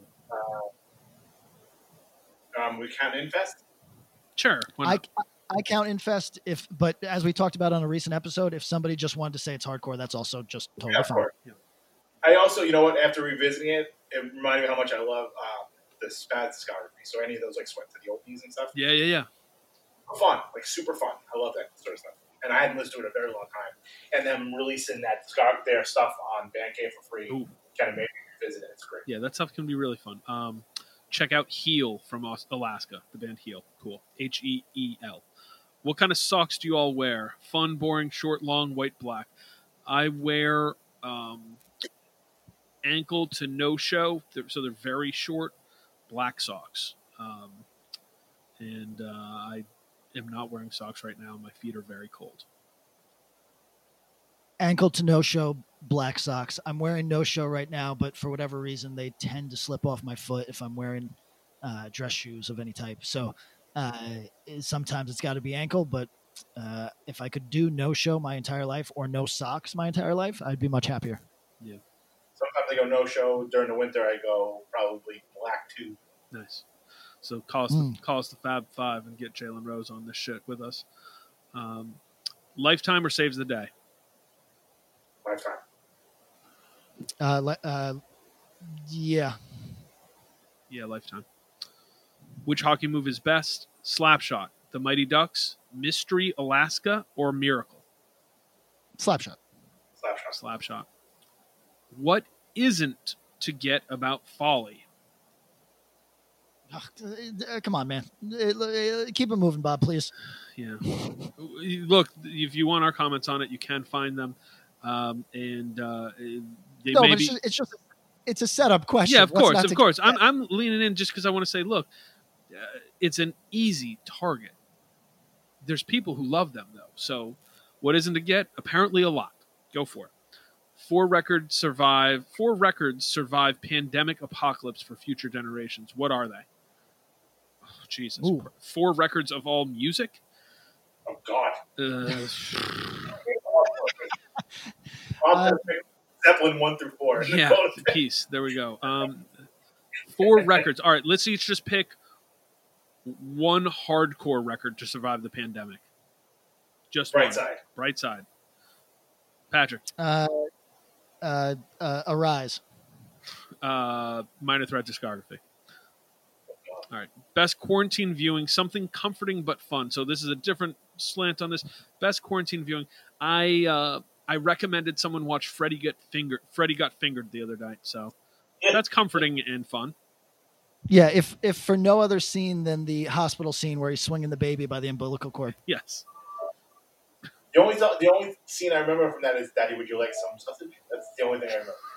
You don't remember the scene where he's yelling, "Freddy got fingered! Freddy got fingered!" No, I you know what I Tom Green got real old real fast for me. Agree. Somehow Freddy got fingered. Just slipped in under the wire to me. That was it. I Uh, League. Yeah. The TV show. The What do you got, Pat? Anything quarantine viewing? uh, just that I interacted with Tom Green once, and he was hysterically himself, Yes. like so perfectly what you would want Tom Green to be. New guy worked as his personal assistant for years. Said he was a very nice guy and a good boss. So nice. Hmm. Uh, favorite after hardcore solo project. So examples being Frank Turner, Frank Turner, City and Colour, Tim Barry. Tom, I think this is your world. God damn, that's fucking tough. Post hardcore best. Solo project. Yeah. Um, shit. I'm gonna say walking concert for me is Walter's. It's not hardcore at all. It's not even like rival schools isn't hardcore. It's at least a Jace walking, and it's also not a solo project. But I'm saying walking concert uh, for Walter. Yeah, you really can't go wrong with that. Um, Frank Turner's got some great records. So does Tim Barry. So does Chuck Ragan. Um, I love, like, really love the first two City and Colour records. Um, what about that? I mean, Dashboard Confessional. Okay, there we go. How about not? I mean, um, I mean, kind of well, sort of. Mm-hmm. Kinda, sorta. Um, Patrick, anything for you? No, Okay. not my world at all. Yeah, my- best alternative for toilet paper. Um, I'm gonna say a. Uh, so, so in Cambodia, uh, all the toilets, uh, some of them offer toilet paper, but they also just have like a, like, uh, like the spray that you would use to to clean your dishes, like Yeah. one of those hose nozzles. Um, they got that next to the toilet to spray your ass, and I'll tell you, after three weeks, I- I'm, I'm game. Uh, I want to shout out Ruby Rockwell Comics. They're on Instagram, uh, and they sell comics on Etsy. And they suggested using '90s comic books. Not wrong. Lots of lots of soft paper. Not even. Ho- go ahead. Bad. What's that? Are they saying that also because it's bad? Yeah, and there were a million copies printed, and it's like one of the last era where they were using the newsprint, so you could get a real nice wipe. Right. I mean, you're gonna leave a track. You're gonna leave a Oh, like Spider-Man's face, right? yeah, yeah, probably. Hopefully not Mary Jane. You know, um, Sure. not even hardcore adjacent. Give me your favorite Black so- Sabbath song. Paranoid. Good one. Uh, uh, what's the song? After Forever. Yeah, Um, After Forever is really fucking good. anything off of uh, Master Reality, I like. Uh, after that, uh, I like I like that entire record, and then after that, uh, Black Sabbath becomes uh, tracks to me. Um, I truly love Volume Four. I l- love Volume Four.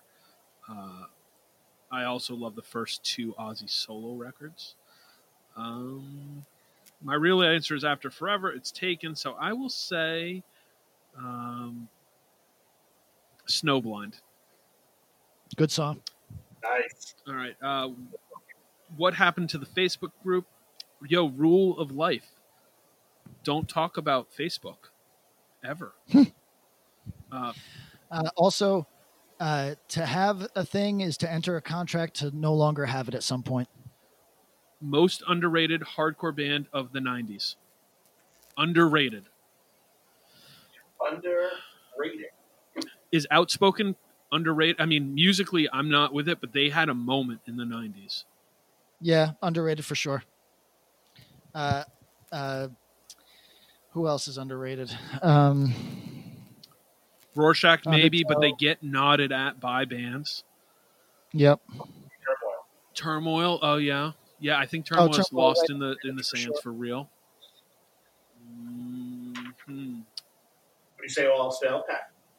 Uh, I would for sure. I would say all else failed, and I would say, as I've always said on this podcast, Endeavor is uh, to me should be a thousand times more influential than they are. Um, I will I will nod at Los Crudos because there are people who love them, but I think that the success and uh, importance of Limp Wrist has somehow overshadowed Los Crudos in in some circles, and that's kind of crazy. It's true though, Yeah, which is wild. band was huge. Couldn't couldn't turn around without seeing Los Crudos shirts at shows or, or a patch or this or that.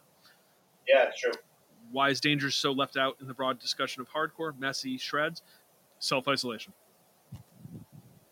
This is a good one.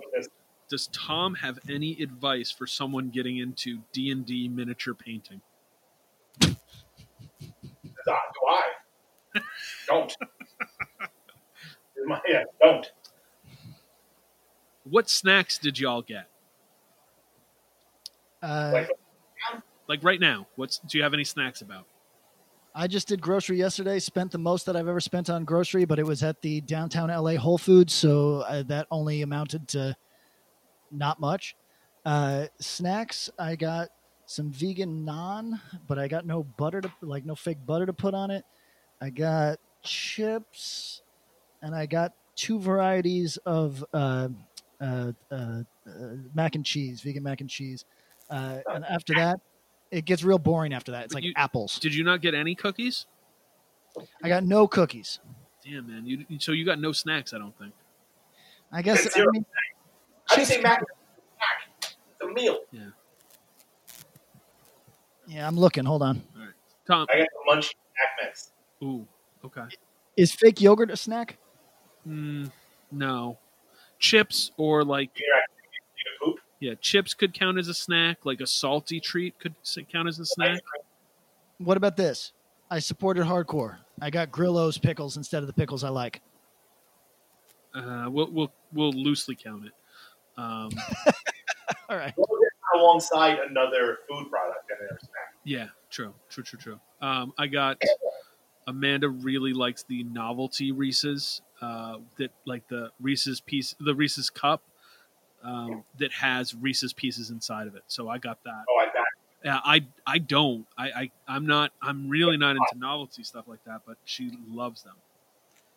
Um, what is the top Walter Schreifels track? If you had to pick one song Walter wrote, uh, what what's his the best song? Landmine Springs. Ah, Yeah, it's good. It's good. Uh, Shovel. Oh man. I know. Great. Uh, now, Bob, Hold on. I'm gonna say can't wait one minute more. Okay, Tom. Yes. question for you, Yeah. the historian of the group. What was the deal with Shovel? Did they only record that for for the Antimatter. comp Yep. I think it was only recorded for the comp. I don't. I don't Yeah. think it, it might have been recorded at the same time as Manic Compression, but I don't think that it was. So if someone out there knows more than me, let me know. The reason I ask that is that sometimes a band will go in and just record one song because they need to record a song for whatever reason, and they'll do that. But sometimes they go in and record more than one song, and I'd be curious about that. Um, this just makes me miss sports. Uh, yeah, we, we all miss sports. Um, Yes. noticed how the beat in every other Lungfish song is the trap beat, or is it Yeah, that's that's correct. is it Young Fish? And he spelled it Y U N G F I dollar sign H.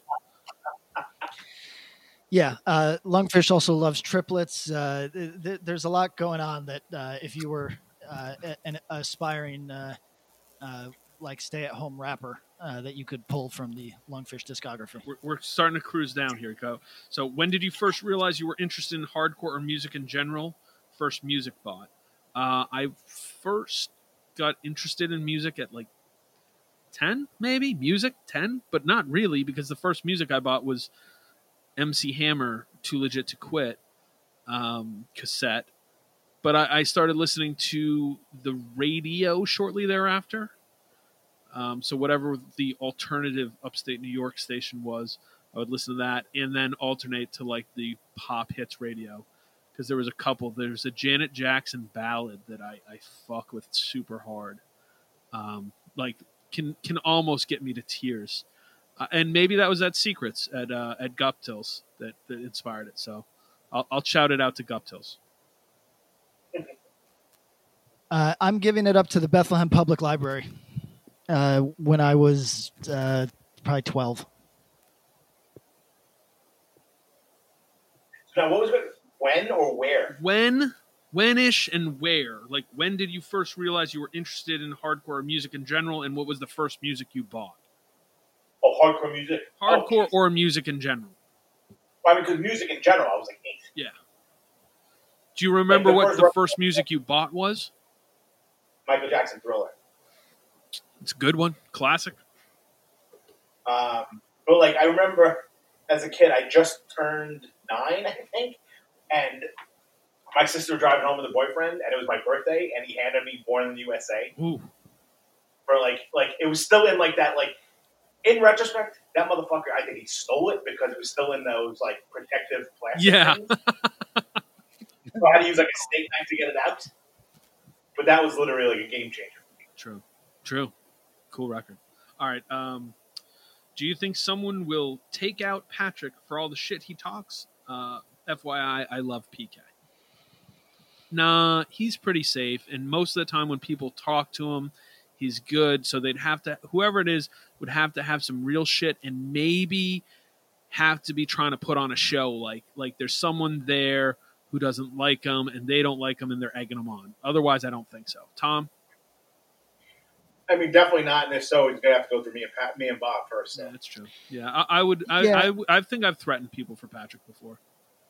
Yeah, I'm. I well, not if I'm in the wrong. If I'm in the wrong, just let me take the beating. But here, here's what I'll say: is, uh, you nailed it, Bob. It would have to be like somebody showing out because if you just approach me on the level, you're not getting the energy that you want for a fight. So, like, the only way that you're psyching yourself into a fight is if that's what you went there to do. There's a, you know what I'm saying? Yeah, I, I agree. I think there's a couple ways someone who could get themselves there. So if somebody's looking for it, uh, Venmo me ten bucks and we'll talk. Um, There you go. best going best going metal look. Okay, best going metal look. Warzone, TSOL, Wasted Youth, Cro-Mags, Uniform Choice, or or something else. Um, Okay. Go. Can, can I can I just uh, totally um, w- w- uh, uh, what do you call it? Where you abstain from a vote uh, because that's there's nothing positive I can say. And if you guys want to like mine for like the best of the worst, I'm okay with that. well, the best but- look. So uh, the look. I think the Oh, Cro-Mags. yeah, Cro-Mags. Cro-Mags, Yeah. like Harley with the bandana. Sure. Classic. Um, underrated is the TSOL dudes. Look, they went they went hard and they were already jocks, so they were like built for it. True. Is there a standard for a perfect number of songs on an LP? Should intros count as a track? No, get your fucking intros out of here. Do ten songs. Get out. Yeah, I'm gonna say ten or eleven. uh, 10 to 12 um, intros uh, count on a track listing but don't don't substitute them in same thing for instrumentals uh, one or two is fine if you have more than that uh, be mindful of your track count odds that patrick has coronavirus from his traveling. Uh, uh, what's the what's the spread like in cambodia? They they say that two people have it, but it, here's the that's like we only that's- have 10,000 people who have it. That's their story is, t- is two people but that's obviously obviously because nobody is being tested.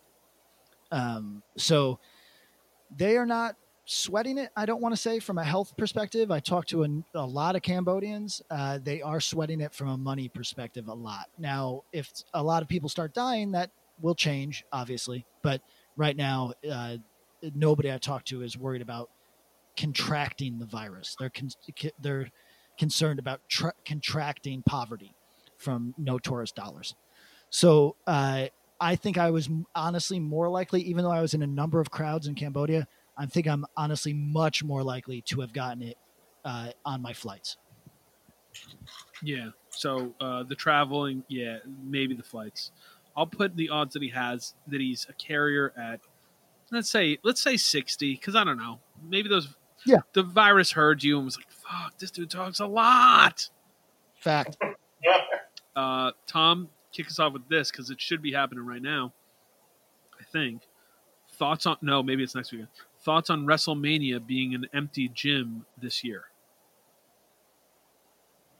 I think it's insane. Um, I think. Um, can I can I flex? Oh, please. I think it's dumb just because there's a, like so this the whole season almost builds up. So this is like the equivalent of like the World Series at a Super Bowl. Like rather than just like how about we just hold off on this, rather than have it in front of nobody. So this is like kind of like the time where you make like new stars and all that sort of stuff. You're doing it in an empty like practice space, pretty much. Um, what I've read and what they're doing, they're not actually going to have it live. They're recording it all this week. Oh wow! And the only people there will be employees, so there's no way like the the results will leak. Right, right, right, right. Well, they're recording like you know, for all we know, like the Undertaker could be doing it right. You know what I mean? Like it, whatever. But they're sort of recording this all in advance because there's really no no need to run it live, and they're also afraid that the Florida will shut down, so they're trying to get it all done now. Right, right. Super surreal. Have you watched? I mean, I would recommend even if you're not a wrestling fan. It's super embarrassing. Yeah. But watch like ten minutes of it, and you're like, "What the fuck is happening?" I, I did just that, and and it's such a reminder of how important an audience is to an event like wrestling. It's uh, it's. I mean, I think it's safe to say that it's greater than fifty percent. What they're doing in the ring is amazing. They're incredible performers, incredible athletes. Um, they're doing really amazing stuff. If there's no one in the arena to react, uh, I I'm borderline shocked, and and it's part of the reason why to kind of broach this to hardcore why like live streaming shows you're going to have to be a very compelling live view. Not like live you, you can't rely on any sort of crowd participation. You better be incredible to watch for it to be something anyone tunes into because Right. the audience is is very important. I think that that's true for a lot of things. That's true for many things i love. I think basketball being played in empty arenas is going to be really weird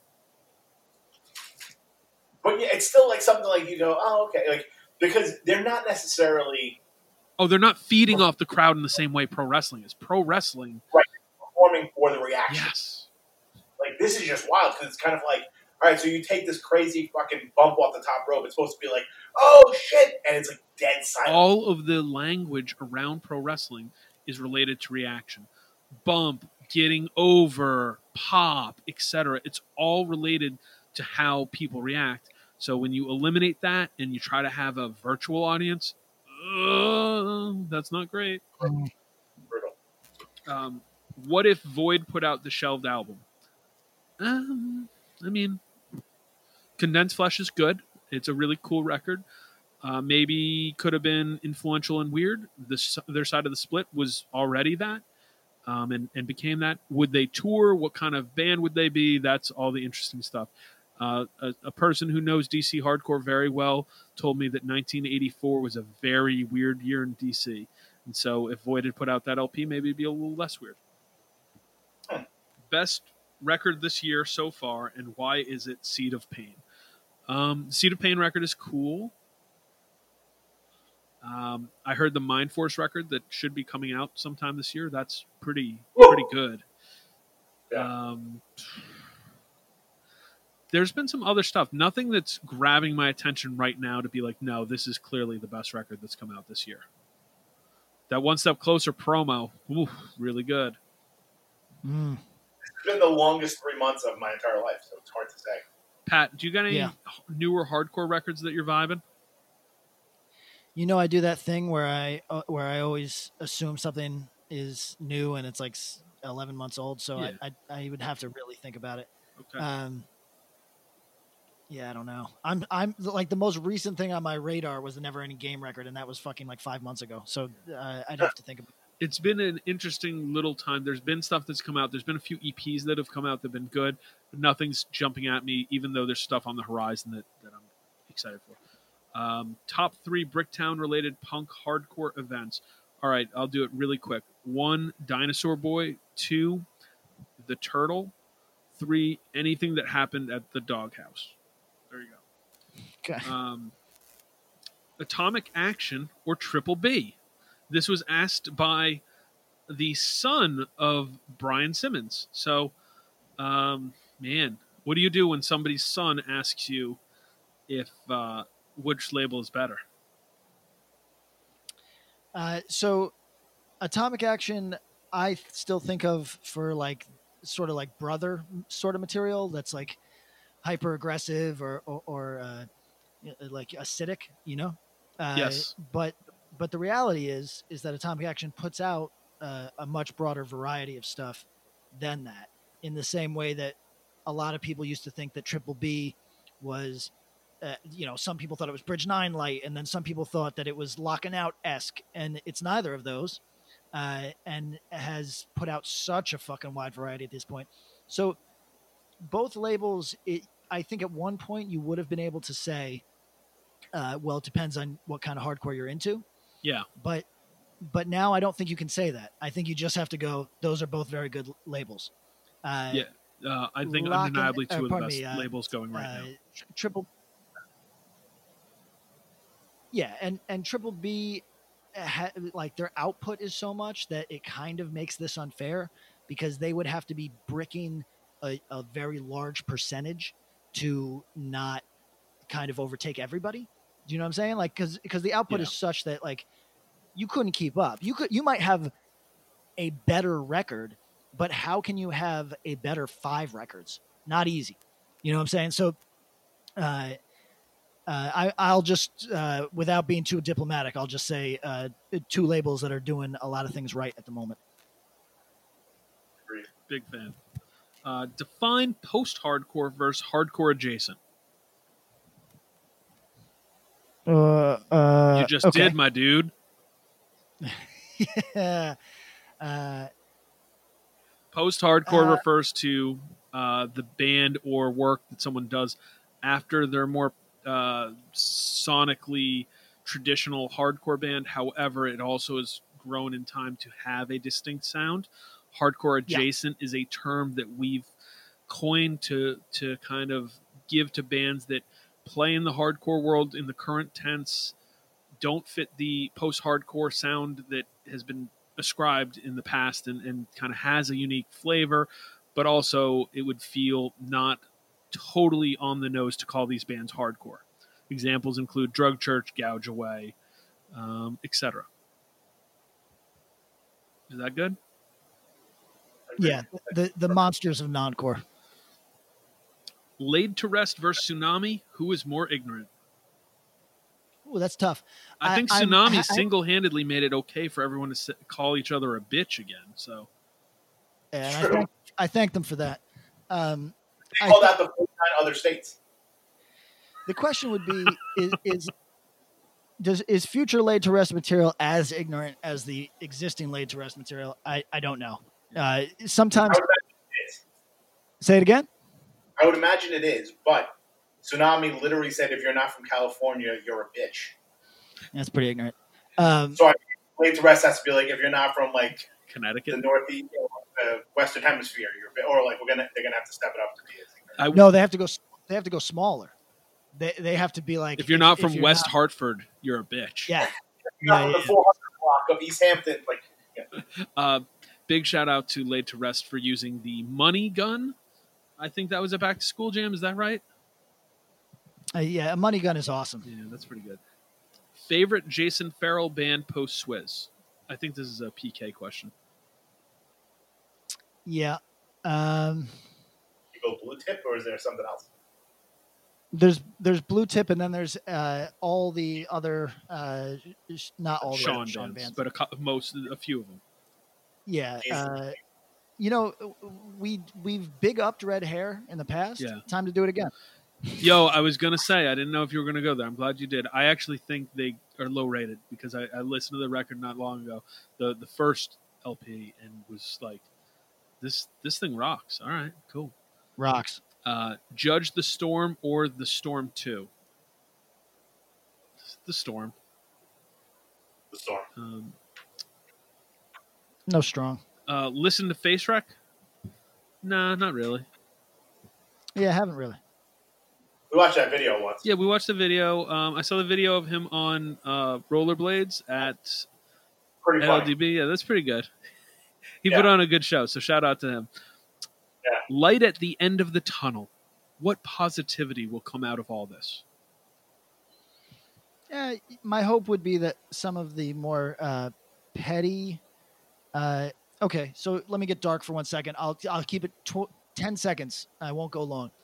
Uh, my hope is that in the same way that people or Re- Ronald Reagan always said that an alien will uh, alien invasion will bring us all together. Um, I don't expect that'll happen over this virus, but I do think that if you were spending all your time on Twitter being a petty weirdo, uh, trying to uh, foster grievances for no purpose except that you're bored, I think your life got more serious, and maybe you can drop that now. Tom? Um, I think there'll be a short burst of decency to everybody, Mm, just like there was after 9 11, and then people will go back to being shit. yeah. Uh, my light at the end of the tunnel will be that I hope this is encouraging people to one, if there's something they've been wanting to do and have put it off, uh, feel it's right, go out and do it. Uh, two, that some of this stuff is going to encourage people to enjoy spending time by themselves more because I like spending time by myself a lot, and I think um, I think it's a really positive thing for someone to like themselves more. And three, that um, people go outside and enjoy that in a solitary way and are respectful to shit and realize, hey, this is pretty cool. I can I can do this instead of going to uh, to Marshalls, Home Goods, and TJ Maxx to spend my Sundays. So, Hmm. um, favorite shelter jams. Drop the needle in Quest for Certainty and just let it roll, man. Uh, underrated is the shelter cover of After Forever. It's fucking great. I don't know if I'd call it great, but it's definitely something. I like it. I love it. I, I, I actually the first copy of Quest for Certainty that I owned skips on it. So it's um did you ever think about yourself? Could it be saved? Saved. Oh, I love it. Saved. Love it, what you're doing. It was great. Um, thoughts on Disneyland? Eh, it's cool. It's fun. haven't been there in a long time. They're shut Yeah. down Wow, because that never happened. Yeah, really. Uh, living in California, pretty cool to have the fireworks and all that. I wonder about the uh, environmental impact. Um, seems like people who worked there were either fiendishly into it or fiendishly wanting to kill themselves. Do older listeners of hardcore find it harder to connect to newer bands due to lyrics? No. Yeah, I don't think that's it. if I'm being real, there's many times when I listen to hardcore bands, uh, newer bands, and I don't hear the lyrics at all. Not not that Yeah, I, I don't think- hear them, but I'm not processing them. Yeah. That's true. Why are small sized bands who don't tour full time trying to sell merch right now? Uh, Not get in where get in where you fit in. I'm not mad. make some make make some cool music right now and put it out there. There's a lot of ears waiting for some shit. Um, book your dream first show after all this is over. Uh, this is a cool question. Maybe we will do some sort of fun activity with it, so we can continue the flow here. But that's That? okay. Sure. We'll, we'll do something. So keep that in the back of your heads for a future episode. Um, is it funny how reliant people are on quote unquote unskilled labor or nah?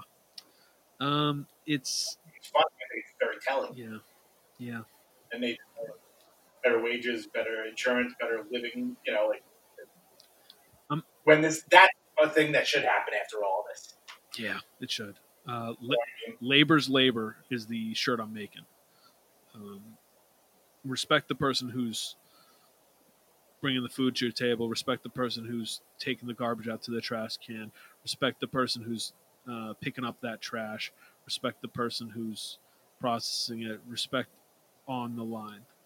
Period. Yeah, a, thing I think people forget is people tend to feel superior to people whose job they could do, but I think you got to also ask yourself, would I want to?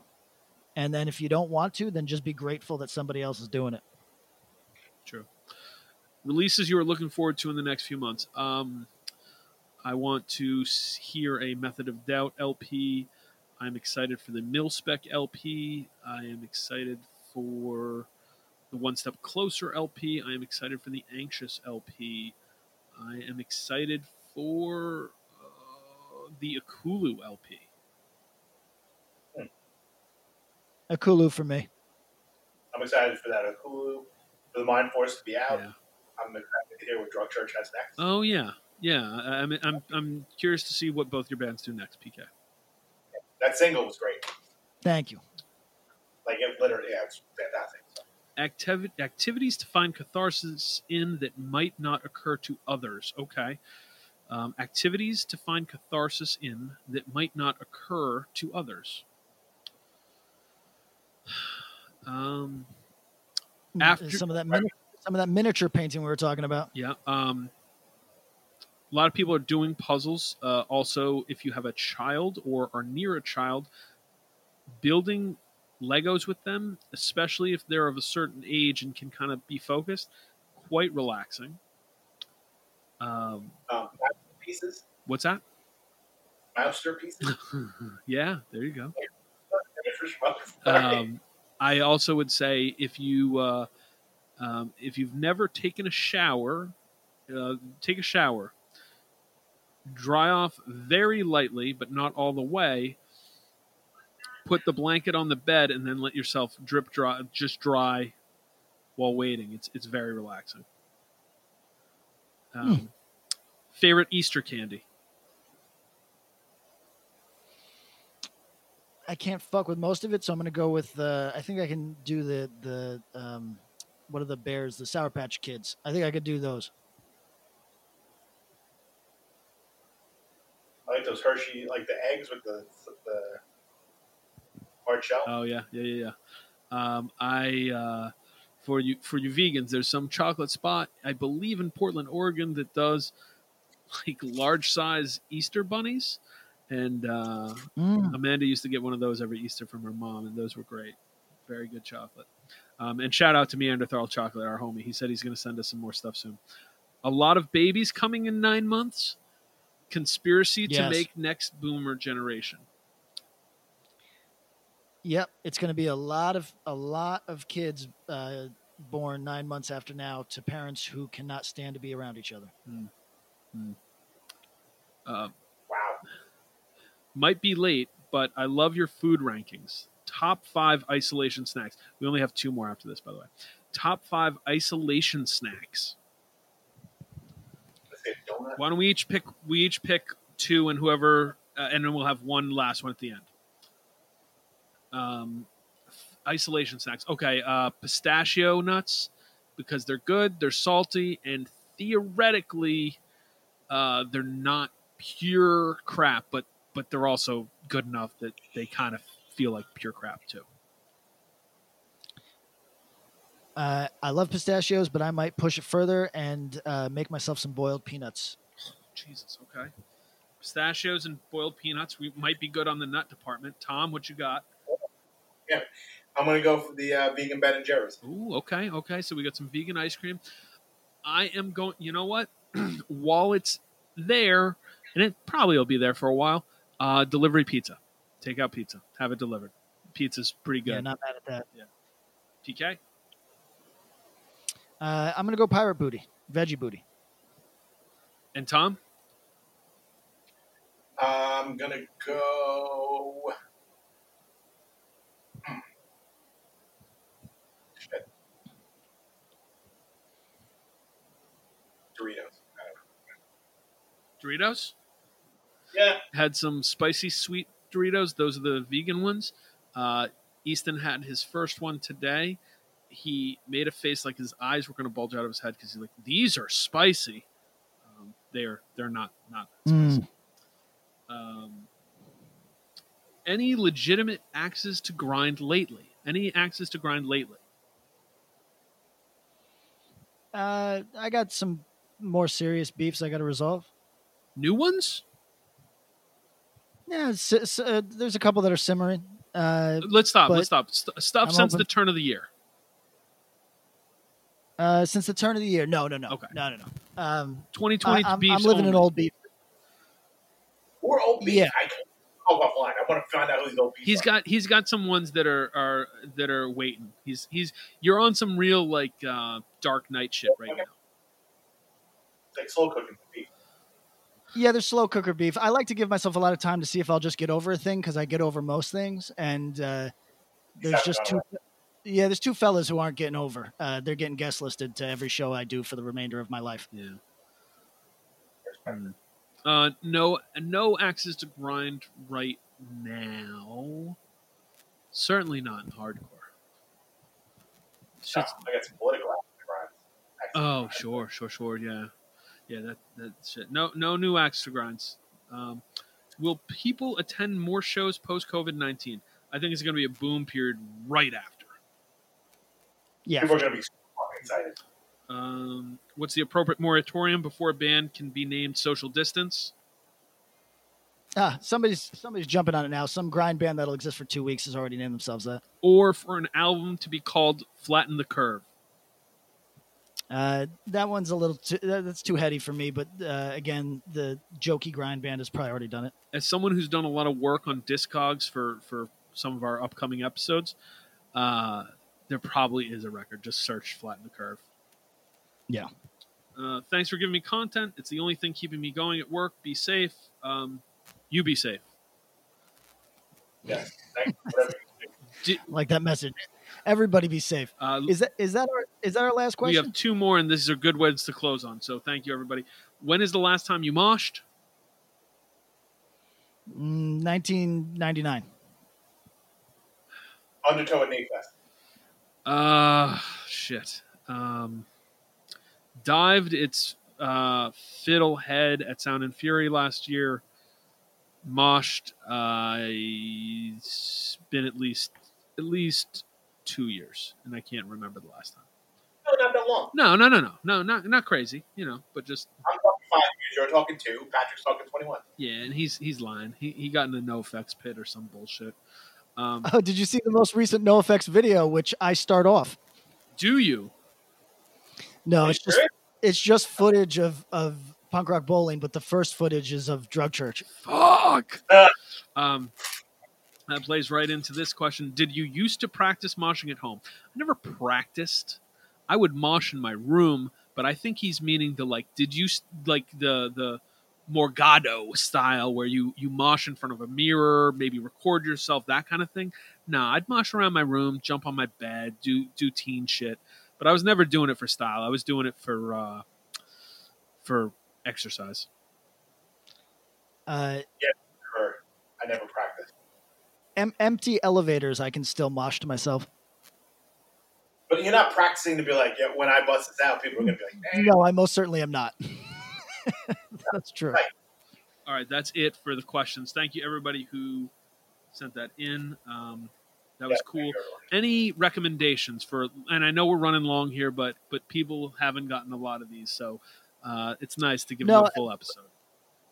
I think we can. I think that could be its own mini episode, as things that we just really feel people need to listen to. But I'm going to say, uh, I'm going to say, in the meantime, uh, just mentally vexed is is probably what I would like. Like I said early on, like if that's one that you maybe maybe AF fans look overlooked that, and also maybe Ekulu fans overlooked that, and uh, maybe they're maybe that's perfect for everybody.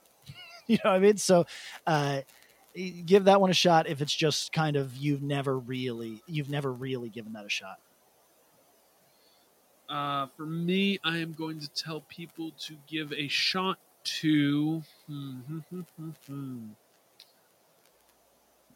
uh, the uh, latest Quicksand record, Interiors. Um, Oh, interesting. a grower, not a shower. A very atmospheric take, and it feels it's not the first two quicksand LP, LPs, but it is some of it's one of my more appreciated of Walter's last five years. I, I actually really like it, and it's grown on me a lot. It. Um, I'm going to say I'm going back to my on repeat from uh, Spotify, my little playlist. I'm going to say uh, you just want some like fun, catchy punk to listen to. I would listen to "Same Meat, Different Gravy" by uh, Hardskin. Ooh, okay, nice. I have a lot of listen to that ton. Um, and then hmm, maybe we'll go. Um, if you're feeling a little solo and you want to like listen to some like sad bastard music, like I am prone to do, I would go. I mean, not this is new to anyone, but this is something that I've been listening to. Um, Knapsack, this conversation ending right now. Great.